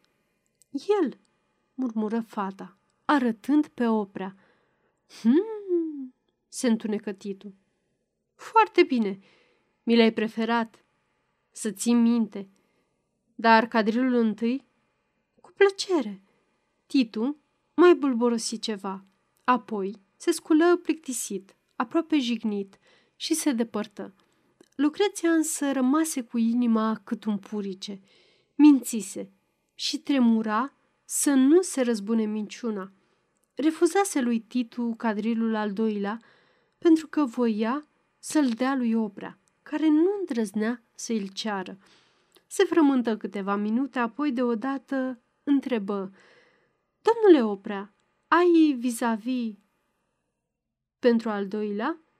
Ă, vis-a-vis aș prefera, dar n-am pereche, domnișoară, zise profesorul șovăind. Nici eu, mărturisi Lucreția, plecând ochii cu o sfială ispititoare. Se făcu. El îl ceru, iar ea îl dădu. Zgomotul de pahare și de glasuri încrucișate, mirosul amestecat de sudori, de băutură și de parfum ieftin, săbușeala care creștea repede și înroșea fețele, silind pe domnișoare să treacă deseori în dosul unui paravan japonez ca să șteargă cu pudră luciul de grăsime de pe nas, toate fură stăpânite deodată de sunetele pasionate ale unei ardelene sprintene, pornite din arcușurile tarafului de lăutari în sala devenită acum de dans. Muzica aprinse inimile tineretului. Toate picioarele se mișcau pe loc nerăbdătoare. Gogi, Gogi, trecut din gură în gură ca un suspin de ușurare. Era numele țiganului din Bistrița, care avea cel mai vestit taraf de lăutar din județ, care fusese angajat spre a mări splendoarea petrecerii și din pricina căruia se amânase până acum balul. Perechile de dansatori intrau rând pe rând în sala de dans, urmate de mamele credincioase, ce își luau locurile de pază și admirație pe scaunele așezate lângă pereți.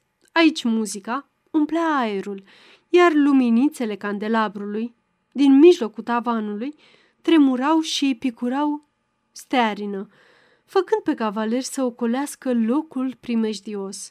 Laura dansa cu Pinta, care, nefiind dansator încercat, greșea deseori pașii, ceea ce pe Laura o rușina și îi amintea pe Aurel cel neîntrecut. De câte ori se încurca, Pintea îi cerea iertare și strângea mâna, iar fata, drept răspuns, zâmbea cu resemnare îngerească și întorcea capul după celelalte perechi.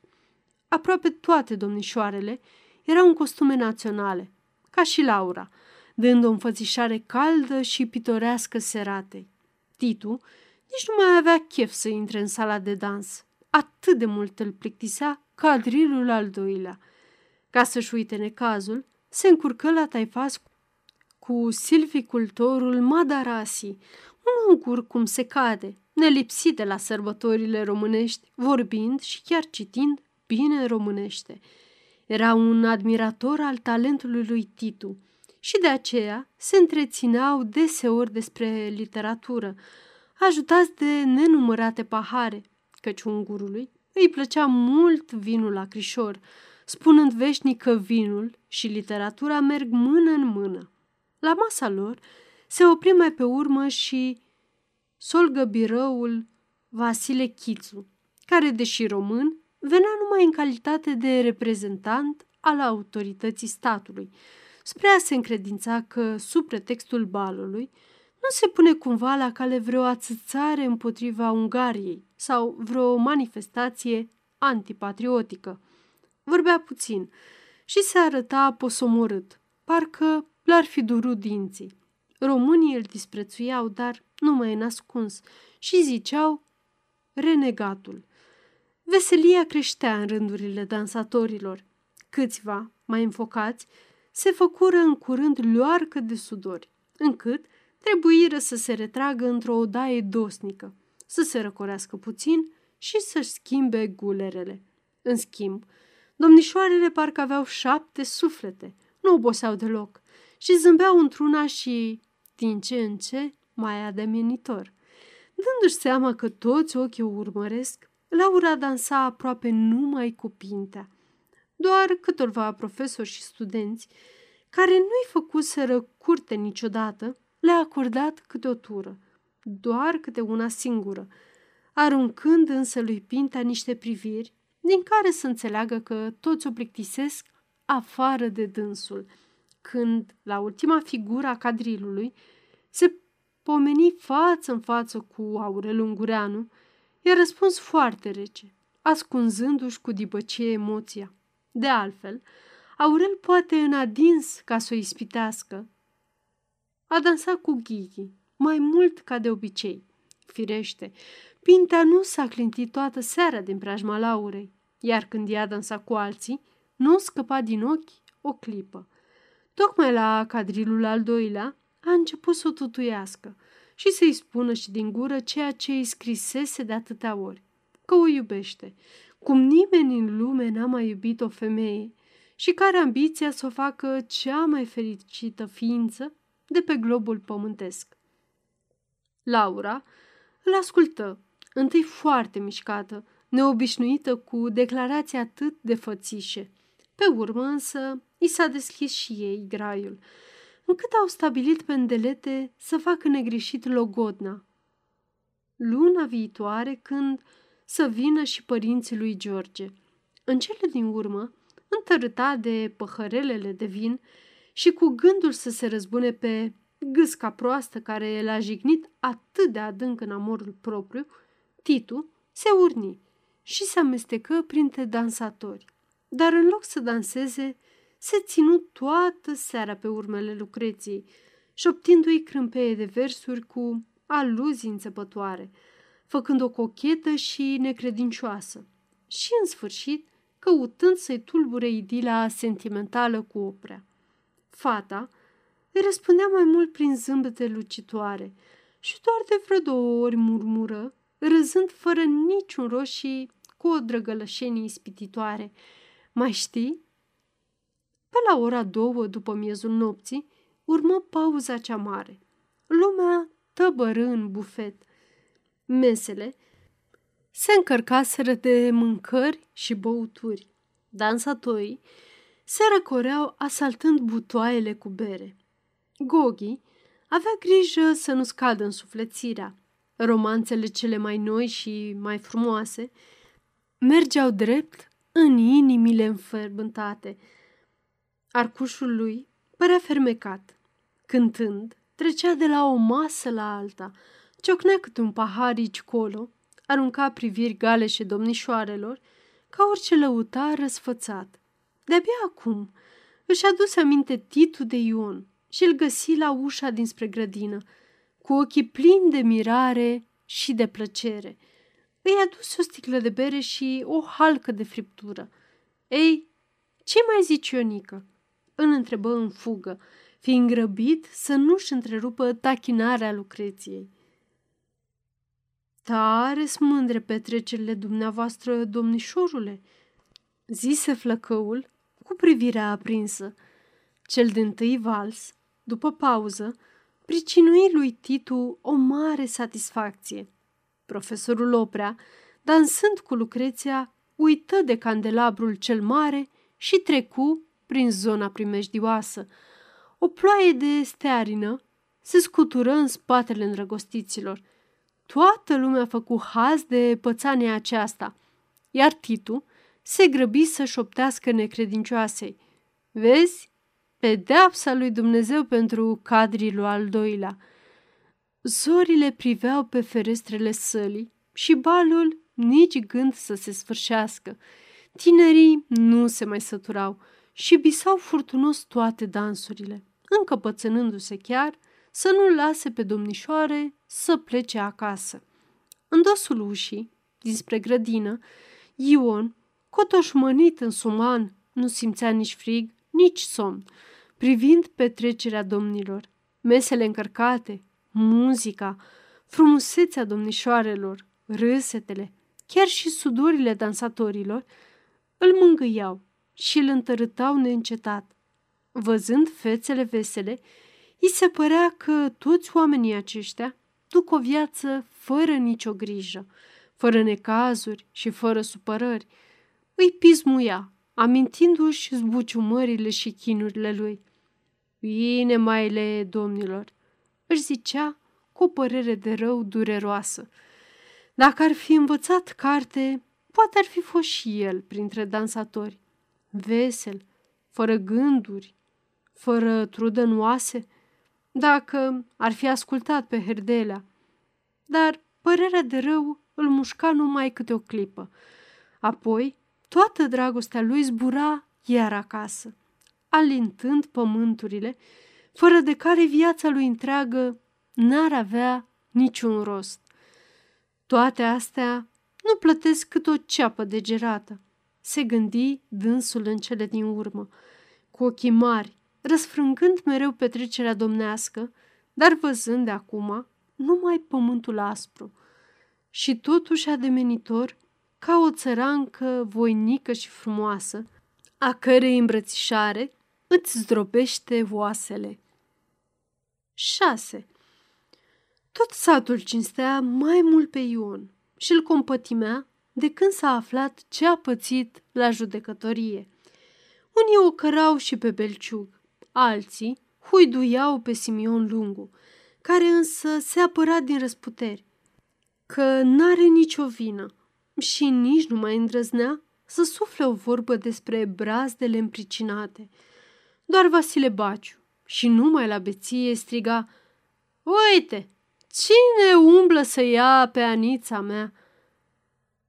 Când era treaz însă, lua și el partea lui Ion și odată, întâlnindu-l pe uliță, i-a spus cu glasul înduioșat Lasă, măi băiete, că temnițele pentru oameni, nu pentru draci.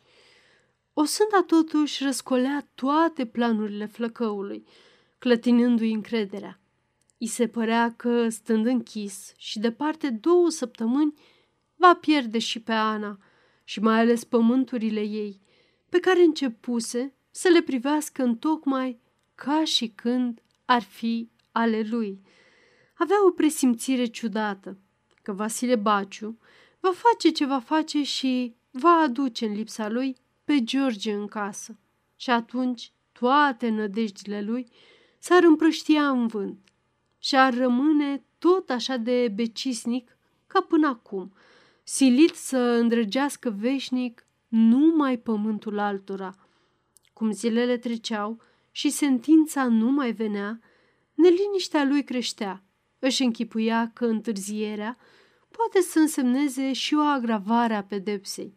Dacă pe câteva vorbe ale popii s-a pomenit cu două săptămâni de temniță, de ce nu s-ar aștepta și la mai rău?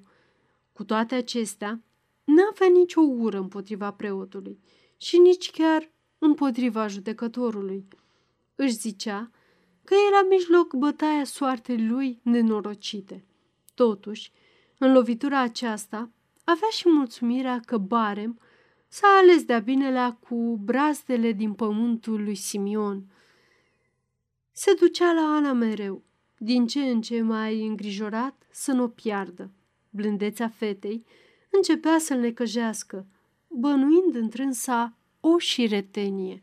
De altfel, tărăgânările ei, când îi cerea să-l bage în casă ori să petreacă noaptea cu el în șură sau în podul cu fân, îl făcuseră să se îndoiască de ea.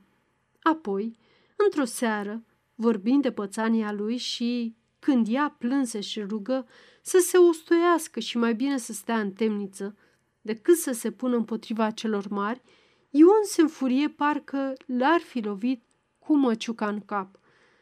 Era sigur că fata se bocește din vicleșug, vrând ca să scape de dânsul. Nu-i mai spuse ei nimic dar se hotărâ să nu se dea bătut orice ar fi să se întâmple. Cum îi sosi sentința, cum fugi cu ea la Herdelea. Să mă înveți, domnule învățător, și să nu mă lași, că pacostea asta mă omoară, zise dânsul mohorât. Ea nu mai umbla cu copilării Ioane, că doar bărbat ești, nu pleavă. Îi răspunse învățătorul jumate în glumă, jumate în serios – înțelegându-i îngrijorarea. Dumneata nu știi ce știu eu. Domnule învățător, al minteri, ai zice tot ca mine, murmură flăcăul, clătinând din cap. Herdela citi hârtia, mormăind până la sfârșit. Apoi, ca și când n-ar fi priceput îndeajuns, o mai citi odată. Hmm, făcut dânsul ridicând ochii spre flăcău. Eu zic să-i dai dracului pe toți, Ionică, și să te mulțumești cu pedepsa. Adică ce-o fi dacă stai și tu la răcoare două săptămâni? Altfel, te pomenești că pățim și mai rău. Învățătorul se temea acum să se mai amestece. Dacă ar fi fost după sufletul lui, s-ar fi dus cu Ion și până la împăratul. S-a gândit însă bine și și-a dat seama că orice armă are două tăișuri. Judecătorul împărțea dreptatea după cum îi se năzărea. Se credea mare cunoscător de oameni și tălmăcea legile astfel încât să se potrivească cu dorințele lui. Herdelea ar fi fost fericit să-l poată plezni puțin, mai ales că, față de dânsul, ungurul se arăta mândru și uneori chiar disprețuitor dar îl știa răzbunător și aceasta îi domolea pornirea. Când ar afla judecătorul că el a făcut plângerea, nu s-ar lăsa până nu l-ar zdrobi.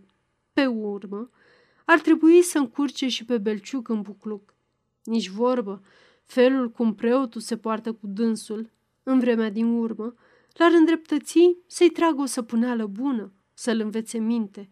Și totuși, ce-ar folosi el dintr-o ruptură zgomotoasă cu belciug? Încercă să lămurească flăcăului toate primejdiile. Sfaturile lui pașnice însă mai mult întărâtau pe Ion, care se bătea mereu cu pumnii în piept. Iau eu toate răspunderile. Mai bine să mă spânsure decât să mă calce așa în picioare. Hotărârea flăcăului înmuie împotrivirea învățătorului. Toată seara se ciorovăiră.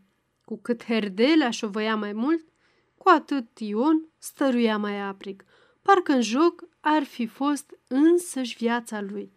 Dăscălița și fetele împărtășeau pe deplin temerile învățătorului și îndemnau din când în când pe Ion să se astâmpere sau, în orice caz, să se ducă la notar să-i facă lăcrămația.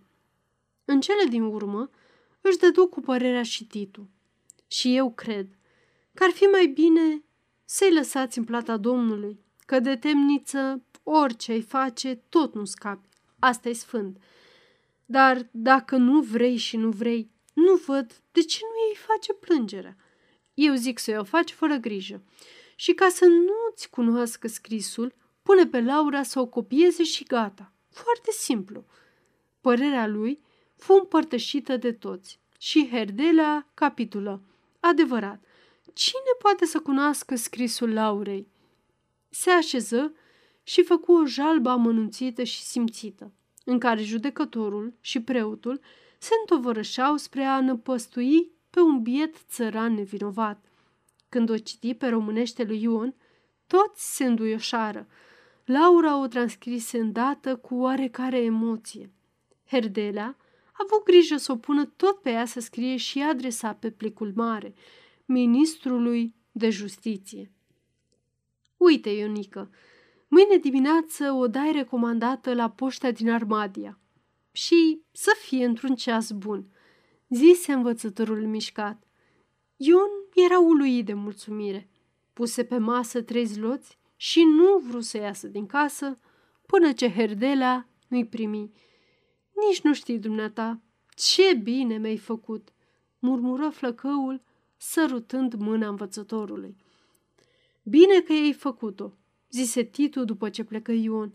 Adică, de ce să-și bată joc de el toți măgarii? 7. Peste vreo două săptămâni, în Amurg, silvicultorul Madarasi cu Sol Găbirăul Chițu și cu șeful percepției din Armadia, într-o căruță ușoară, se opriră în fața casei învățătorului. Fuseseră la vânătoare de iepuri în hotarul pripasului. Alergaseră toată ziua și nu izbutiseră să tragă măcar un foc de pușcă. Se întorceau plăștiți, zgribuliți de frig și de umezeală.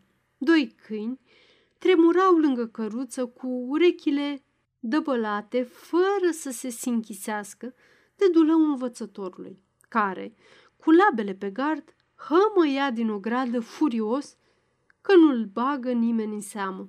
Ca să-și alunge necazul și să nu intre în orășel ziua și cu gențile goale, vânătorii nenorocoși hotărâseră să poposească în Jidovița, la cârciuma lui Neuman, să se dezmorțească cu câteva litre de vin fiert și chiar să-și potolească foamea înainte de a ajunge acasă, știind că dacă vor fi singuri, vor continua a vorbi numai de vânătoare, făcându-și imputări plicticoase reciproce, se gândeau să poftească atât pe Herdelea cât și pe Titu, cu care erau toți în legături prietenești.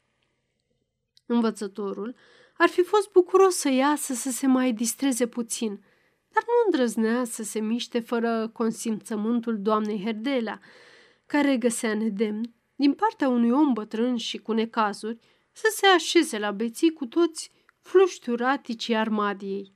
Titu poate să facă ce-i place, că-i tânăr și fără răspundere.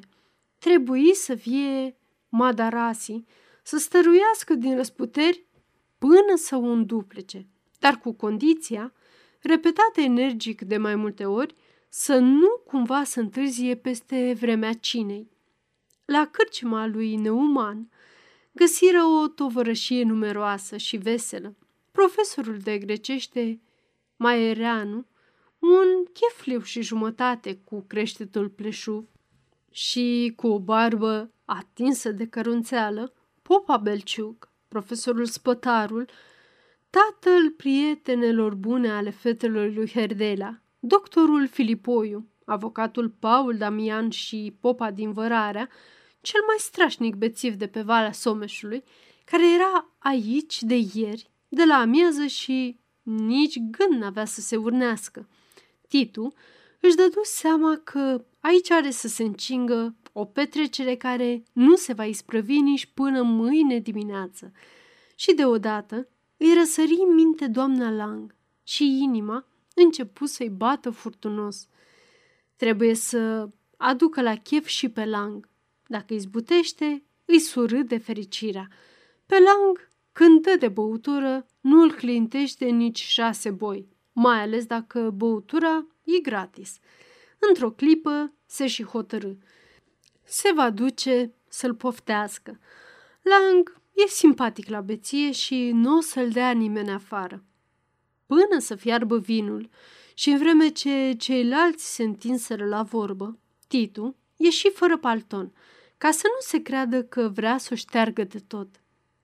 Dădu buzna în casa soților Lang, care nu știau cum să mai omoare timpul.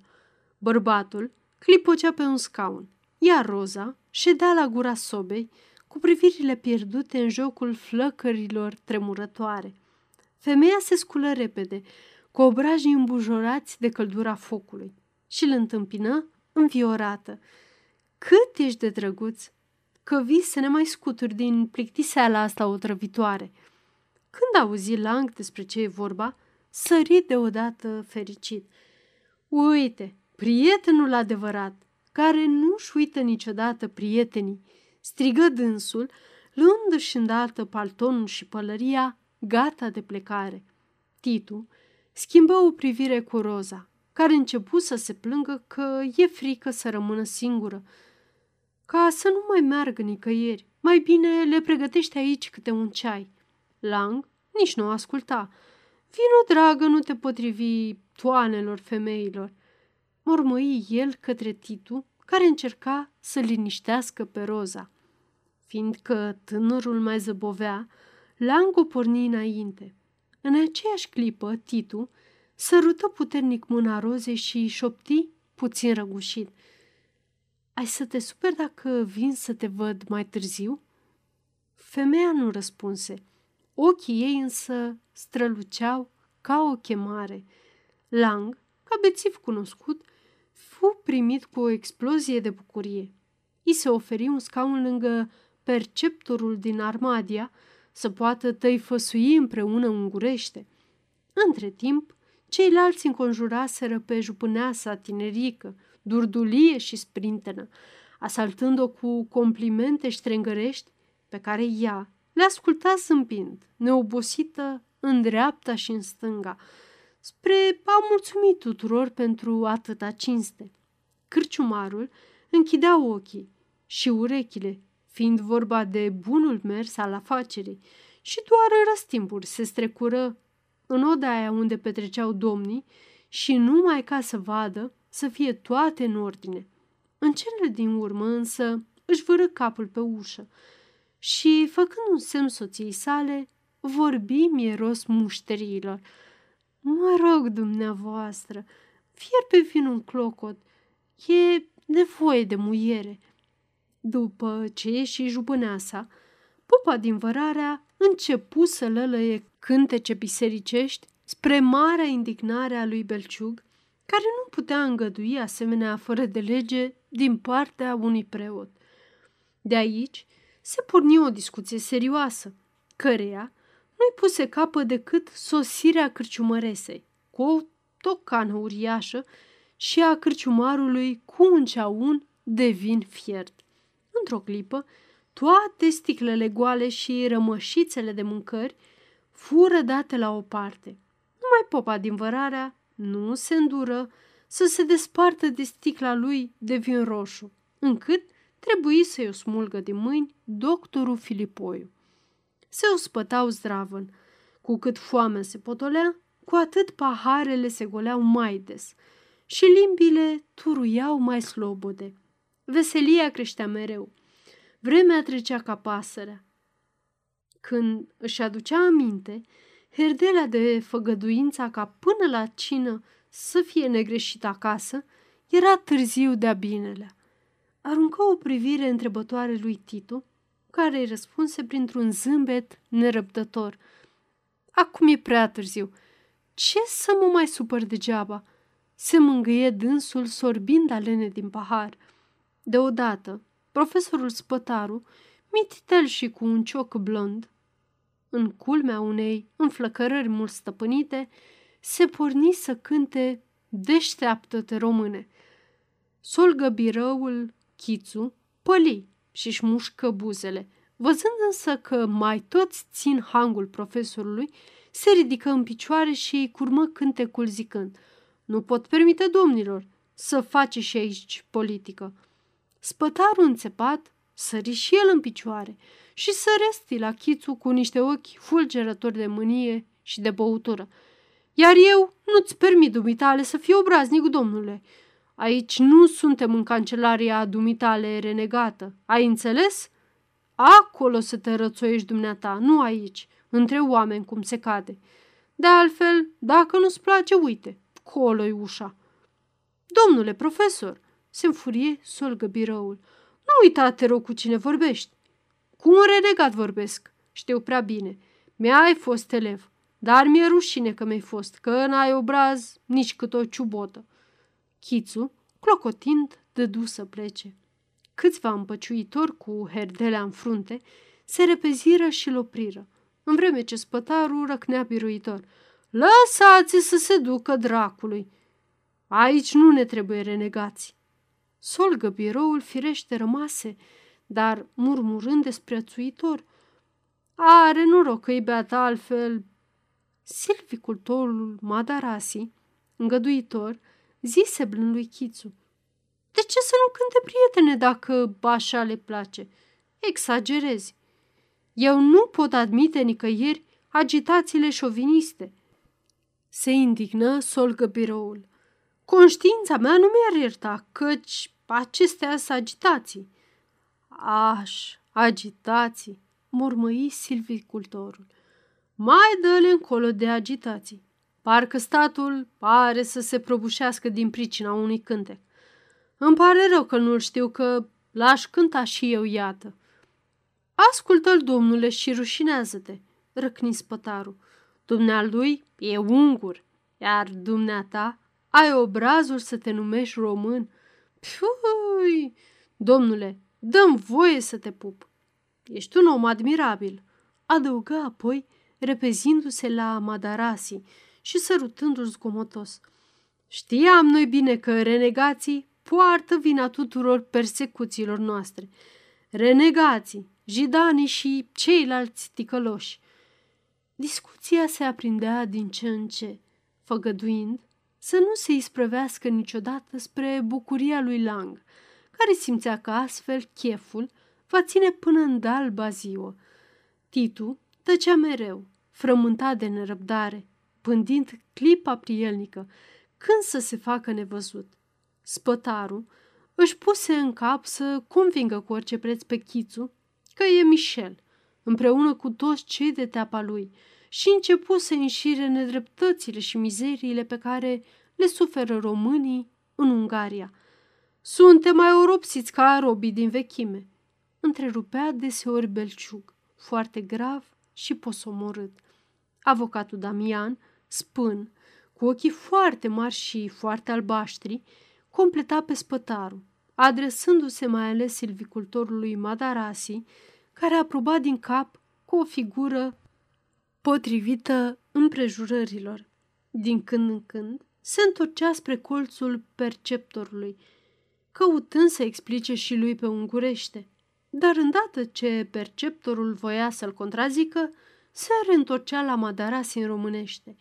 Solgă biroul nu era tare în replici și la toate dovezile profesorului răspundea cu un zâmbet de superioritate. Născociri tendențioase. Dați-mi argumente serioase, nu flecăreli iredentiste.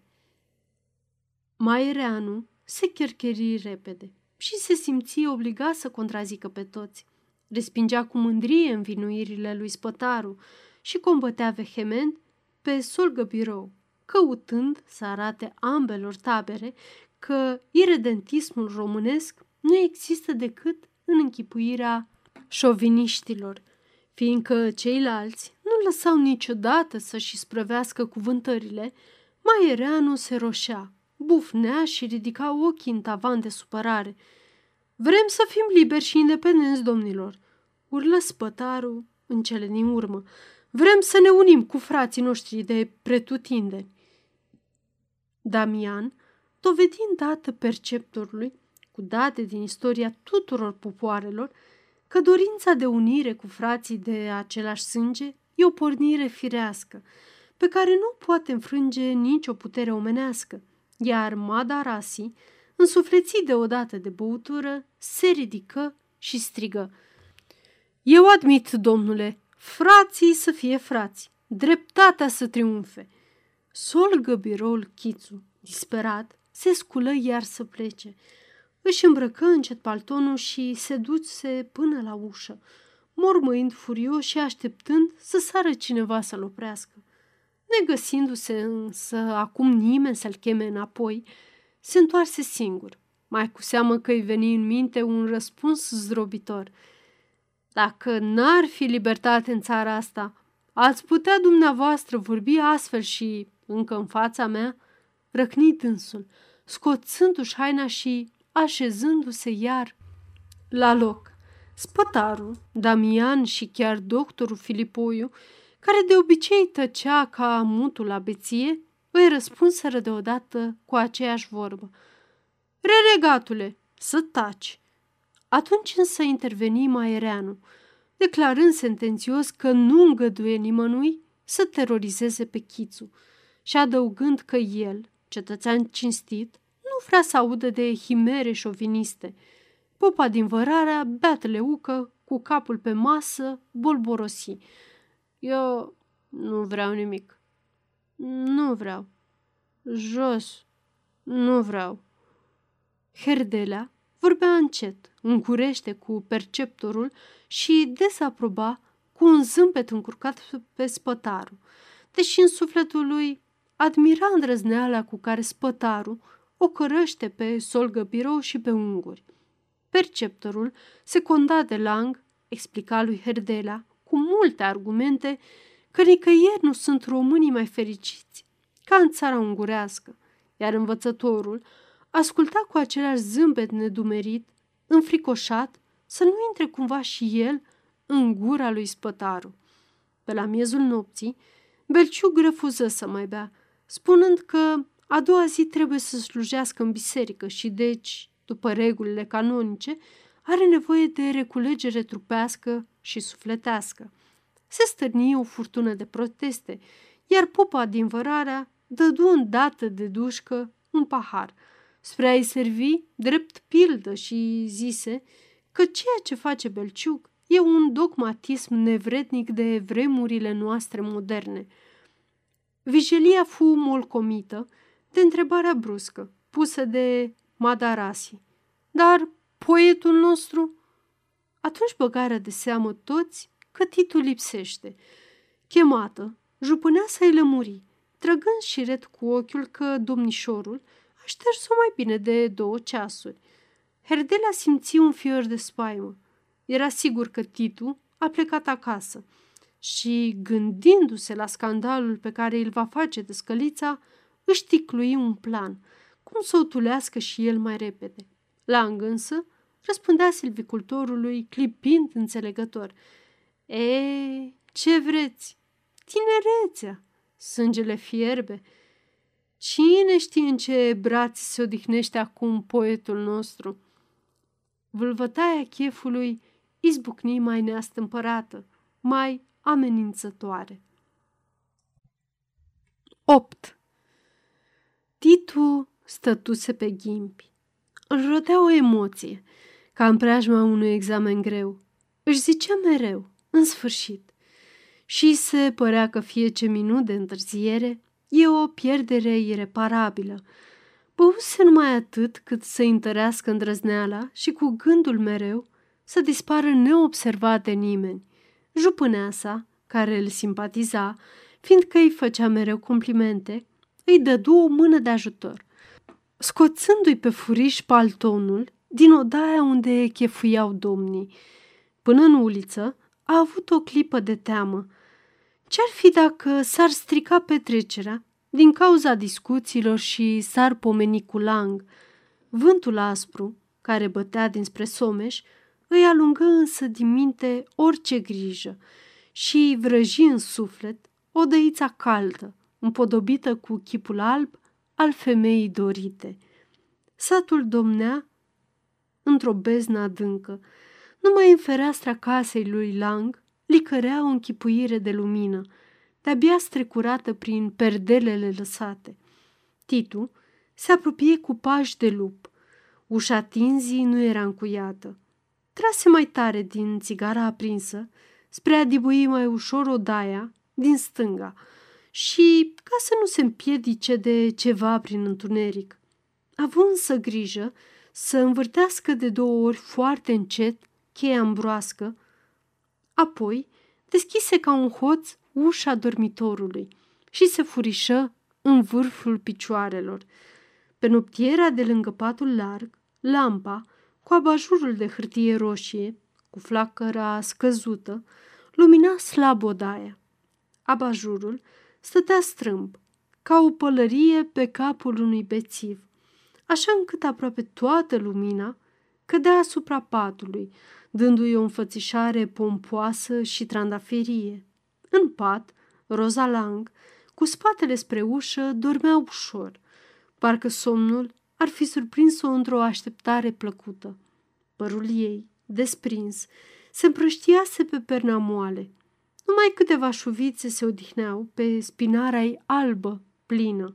Umerii cămășii îi alunecaseră până aproape de mijloc, iar poalele îi se urcaseră mai sus de șoldurile rotunde. Brațul stâng, întins leneș, își rezema degetele subțiri pe dunga patului.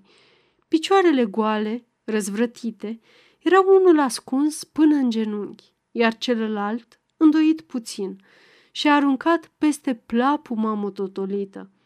Titu privi săpăcit corpul femeii și ochii îi se opriră pe șoldurile care parcă le îndemnau să le îmbrățișeze în toată ademenirea lor, tulburându-i simțurile. Goliciunea îl chema și în același timp îl și înspăimânta. Totuși, mai multă neștire, își lepădă domol paltonul. Își simțea sângele clocotind. Inima îi bătea în piept ca un ciocan vrăjmaș, încât se temea ca nu cumva bătăile acestea să o deștepte pe roza din somn. Se bucura că a găsit-o dormind și apoi, îndată își zicea că ar fi fost poate mai bine să o fi nimerit trează și îmbrăcată. Căldura din odaie înnădușea, se apropie tiptil de pat, se plecă și își lipi gura pe ceafa catifelată a femeii, printre șuvițele de păr care miroseau îmbătător. Carnea se înfioră puțin sub buzele lui tremurătoare. Atingerea corpului îi aprinse îndată deodată toate simțurile. Nu mai văzut decât carnea trandafirie și ispititoare. Fără să-și mai dea seama, palmele lui mângâiau pătimaș brațele, șoldurile, picioarele femeii, iar buzele lui nu se mai săturau sărutând. Roza se trezi alene, ca și când ar fi așteptat sărutările. Se întoarse încetișor spre dânsul, cu ochii pe jumătate închiși și șopti galeș. Ai venit, micule? Mi-ești drag, te... Titu îi închise repede buzele. Apoi îi acoperi obrajii cu sărutări, iar ea îi cuprinse gâtul cu brațele care parcă îl frigeau. Tânărul o săruta neîncetat, bâlbâind vorbe fără șir, și doar ca prin vis vedea privirile moi ale femeii, buzele ei roșii și umede ce se întindeau spre gura lui, mereu însetate. Corpul rozei se răsuci și se lipi de Titu, care, simțindu-i căldura, îl încolăci cu amândouă brațele și îl strânse sălbatic, parcă să-i sfărâme oasele. Sânii plini cu sfârcurile roz îi ardeau pieptul. În îmbrățișare nebună, femeia se zvârcolea, gemând cu ochii închiși. Pe urmă Titu sări jos din pat, rușinat, neîndrăznind să se uite la Roza care stătea nemișcată, cu fața în sus, cu brațele moarte, cu pieptul umflat. Îi se părea acum că în odaie e lumină ca ziua și lumina parcă le înfricoșa. Se gândi că femeia are să creadă că e un bădăran rău crescut, fiindcă s-a urcat în pat cu ghetele. Apoi își aduse aminte de lang și îndată îi năvăliră în minte sumedenie de scene cumplite, în care bărbatul înșelat lua înfățișarea unui cavaler răzbunător din vremurile eroice. Dădu să-și ia paltonul, hotărâ să plece înapoi la cârciumă, ca să fie feriți de orice întâmplare. Roza însă îi surprinse gestul și, sculându-se repede, îi zise cu o imputare dulce, Cum, micule drag, vrei să pleci? Ți s-a și urât cu mine. Mie să nu se întâmple să plece lang, murmură Titu fără să o privească în ochi. Oh, ce copil ești, drăguțule! Dar Lang nici nu se gândește să fie până mâine dimineață. Nu lasă el un chef pentru nimic în lume și cu atât mai puțin pentru sărmana nevastă sa. În privința aceasta poți fi absolut sigur și chiar presupunând imposibilul. Dacă ar veni, ar veni beat. Ei, și atunci noi doi trecem în cealaltă odaie, pe canapea, iar pe dânsul îl lăsăm să sfurăie aici ca un emernic. Pe urmă, în zori, ai vreme să pleci și tu. Femeia vorbea cu o mulțumire copilărească. Sfiala lui Titu îi ațăța patima. Tânărul stângaciu lui de iubire era pentru ea ceva fermecător și cum Titu tăcea mai zăpăcit, Roza se ridică în genunchi și îl chemă drăgălaș întinzându-i brațele goale. Vino, sărută-mă, puiule mic și drăgălaș. Titu o privi printre gene. Prin cămașa subțire, formele femeii se întrezăreau mai ademenitoare. Patima îi goni într-o clipă toate șovăielile. Din doi pași o luă în brațe și o doborâ. Roza însă îi aluneca din mâini și cât bați în palme, se ascunse sub plapuma, de unde i se mai vedea decât vârful nasului. Scoase limba aștrengărește și apoi porunci cochet. Ori te dezbraci, ori dacă nu, nimic. Tânărului îi trecu prin creieri ca o străfulgerare că rufele lui nu sunt tocmai potrivite pentru aventurile galante, dar sângele îi fierbea în vine. Adormiră târziu, îmbrățișați, îi trezi însă un ciocănit aspru în geam. Titu tresări îngrozit, sigur că a susit ceasul răfuielii. Într-un minut, încercă nenumărate hotărâri. Ce să zică ori să facă, cum să se apere, mai bine să fugă sau să se ascundă. Vrut să se dea jos din pat, dar Roza îl opri liniștită, punându-i mâna pe gură ca să nu răspundă și șoptindu-i, Stai frumos, nu mișca, n-avea frică. În șirea spinării, Titu simțea totuși o furnicare rece. Ciocănitul în geam se repetă mai amenințător. Îi răspunse glasul rozei, mai mult prefăcut decât supărat. Cine-i? Eu, eu, dragă, nu te supăra, murmăi afară vocea lui Lang, răgușită de băutură. Rozico, dragă, noi mergem în Armadia, auzi tu? Ne ducem toată banda. Tu să ai grijă, mâine dimineață, dacă cumva nu vin până în vremea școalei, să dai drumul copiilor, auzi? Ei, noapte bună, Rozico, somn ușor. Pașii bărbatului se îndepărtară șovăitori. Titu își aruncă ochii la ceasornicul de pe noptieră. Era trei și jumătate. Femeia se lipi de dânsul, îl sărută lung și zise Mai avem un ceas până să pleci, dar nu mai dormim. Așa-i urâtule. 9. Din clipa când a pus jalba la poștă în Armadia, Ion s-a simțit iar liniștit, parcă ar fi scăpat de toate grijile. Se ducea seara pe la Ana și pândea neîncetat prilejul când să-și izbândească planul, care îi fierbea în minte și îi umplea sufletul de nădejdi bune. Știa bine că George nu încetează de a merge pe la Vasile Baciu. Deseori a trebuit să aștepte până îl vedea ieșind și apoi până se culca Baciu și se stingea lumina ca să poată ieși afară Ana. Dar nu-i mai păsa de nimeni și de nimic. Atât era de sigur de biruință. Numai prilejul să-i sosească. Sufletul Anei se scălda într-o bucurie nemărginită. Uitase toate suferințele și îndoielile ce îi le pricinuise Ion. Vedea numai că acum vine mereu și le aștepta mereu mai drăgăstoasă. Stăruințele flăcăului erau dovada unei iubiri stăpânite și reizbucnite, care o umplea de mândrie. De cum se însera, o cuprindea nerăbdarea și gătind cina sau așezând prin casă, inima ei îl simțea într-una, pe afară, dosit după vreo claie, sub un gard, în vreun șanț, tăcut și neclintit. Îi era milă de dânsul și ochii îi se umezeau de lăcrămi. Își ascundea însă fericirea față de tatăl ei, zâmbind mult, arătându-se voioasă.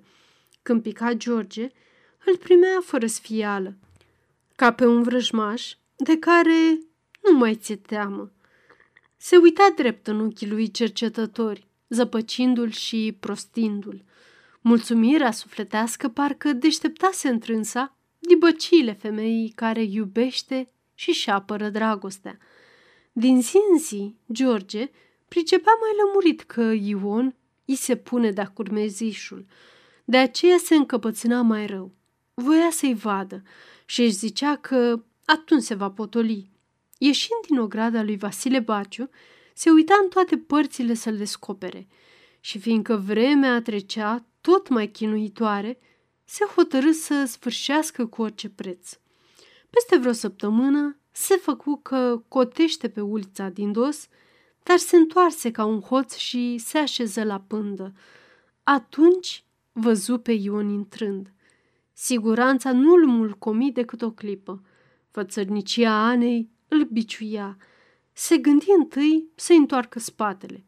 Gândul acesta însă fu repede strivit de dorința ce îi se învâltora mai puternică în suflet de rămâne în preajma fetei, de a mai nădăjdui. De acum începu să meargă și mai des pe la baciu și când nu se ducea, dădea târcoale casei, privind cum se apropie celălalt, holbând ochii, să vadă cum se sărută sau se îmbrățișează în poartă, necăjindu-se chiar că nu le aude vorbele. Ion însă vorbea puțin. Prin tăcere, urmărea să deștepte mai multă iubire în inima Anei, să se facă mai dorit. Voia să-l cheme ea tot mai înăuntru. Astfel, ajunsese din uliță în poartă, apoi în ogradă, pe urmă pe prispă. Acum mai trebuia să pătrundă în casă. Fata privea apropierile acestea ca pe niște izbânze ale ei, asupra lui, și simțea în fiecare seară, tot mai nebună, o pornire de a se topi în brațele flăcăului, de a-i da dovada întreaga iubirii. Deseori îi zicea cu o sfială feciorelnică în glas, De ce nu vii în casă, Ionică?" Flăcăul însă îi închidea gura veșnic, cu întrebarea plină de imputare. Dar tatăl tău... În sfârșit, se apropia Crăciunul. O iarnă urăcioasă se zbătea să coboare pe pământ, dar parcă nu avea încă destulă putere.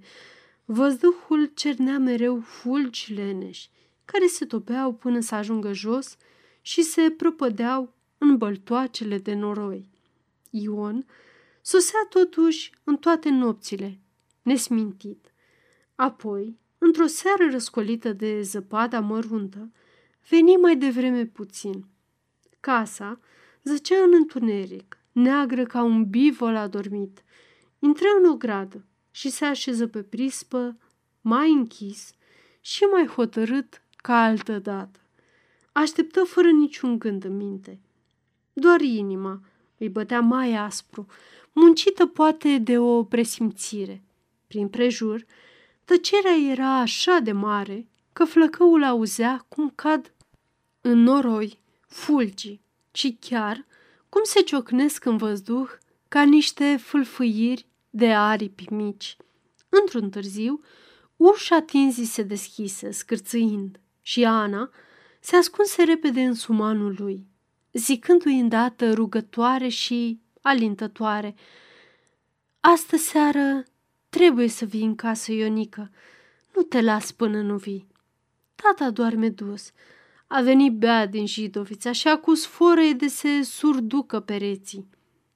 Ion îi cuprinse mijlocul și mângâie sânii peste cămașa lungă. Apoi se sculă fără o vorbă și porni după ea. Întindă, se opriră. Fata trase zăvorul. Pe urmă, îl luă de mână și îl târâ în casă. În odaie era parcă mai întuneric. Numai ferestrele se deslușeau puțin, ca niște găuri cenușii. Ion cunoștea încăperea.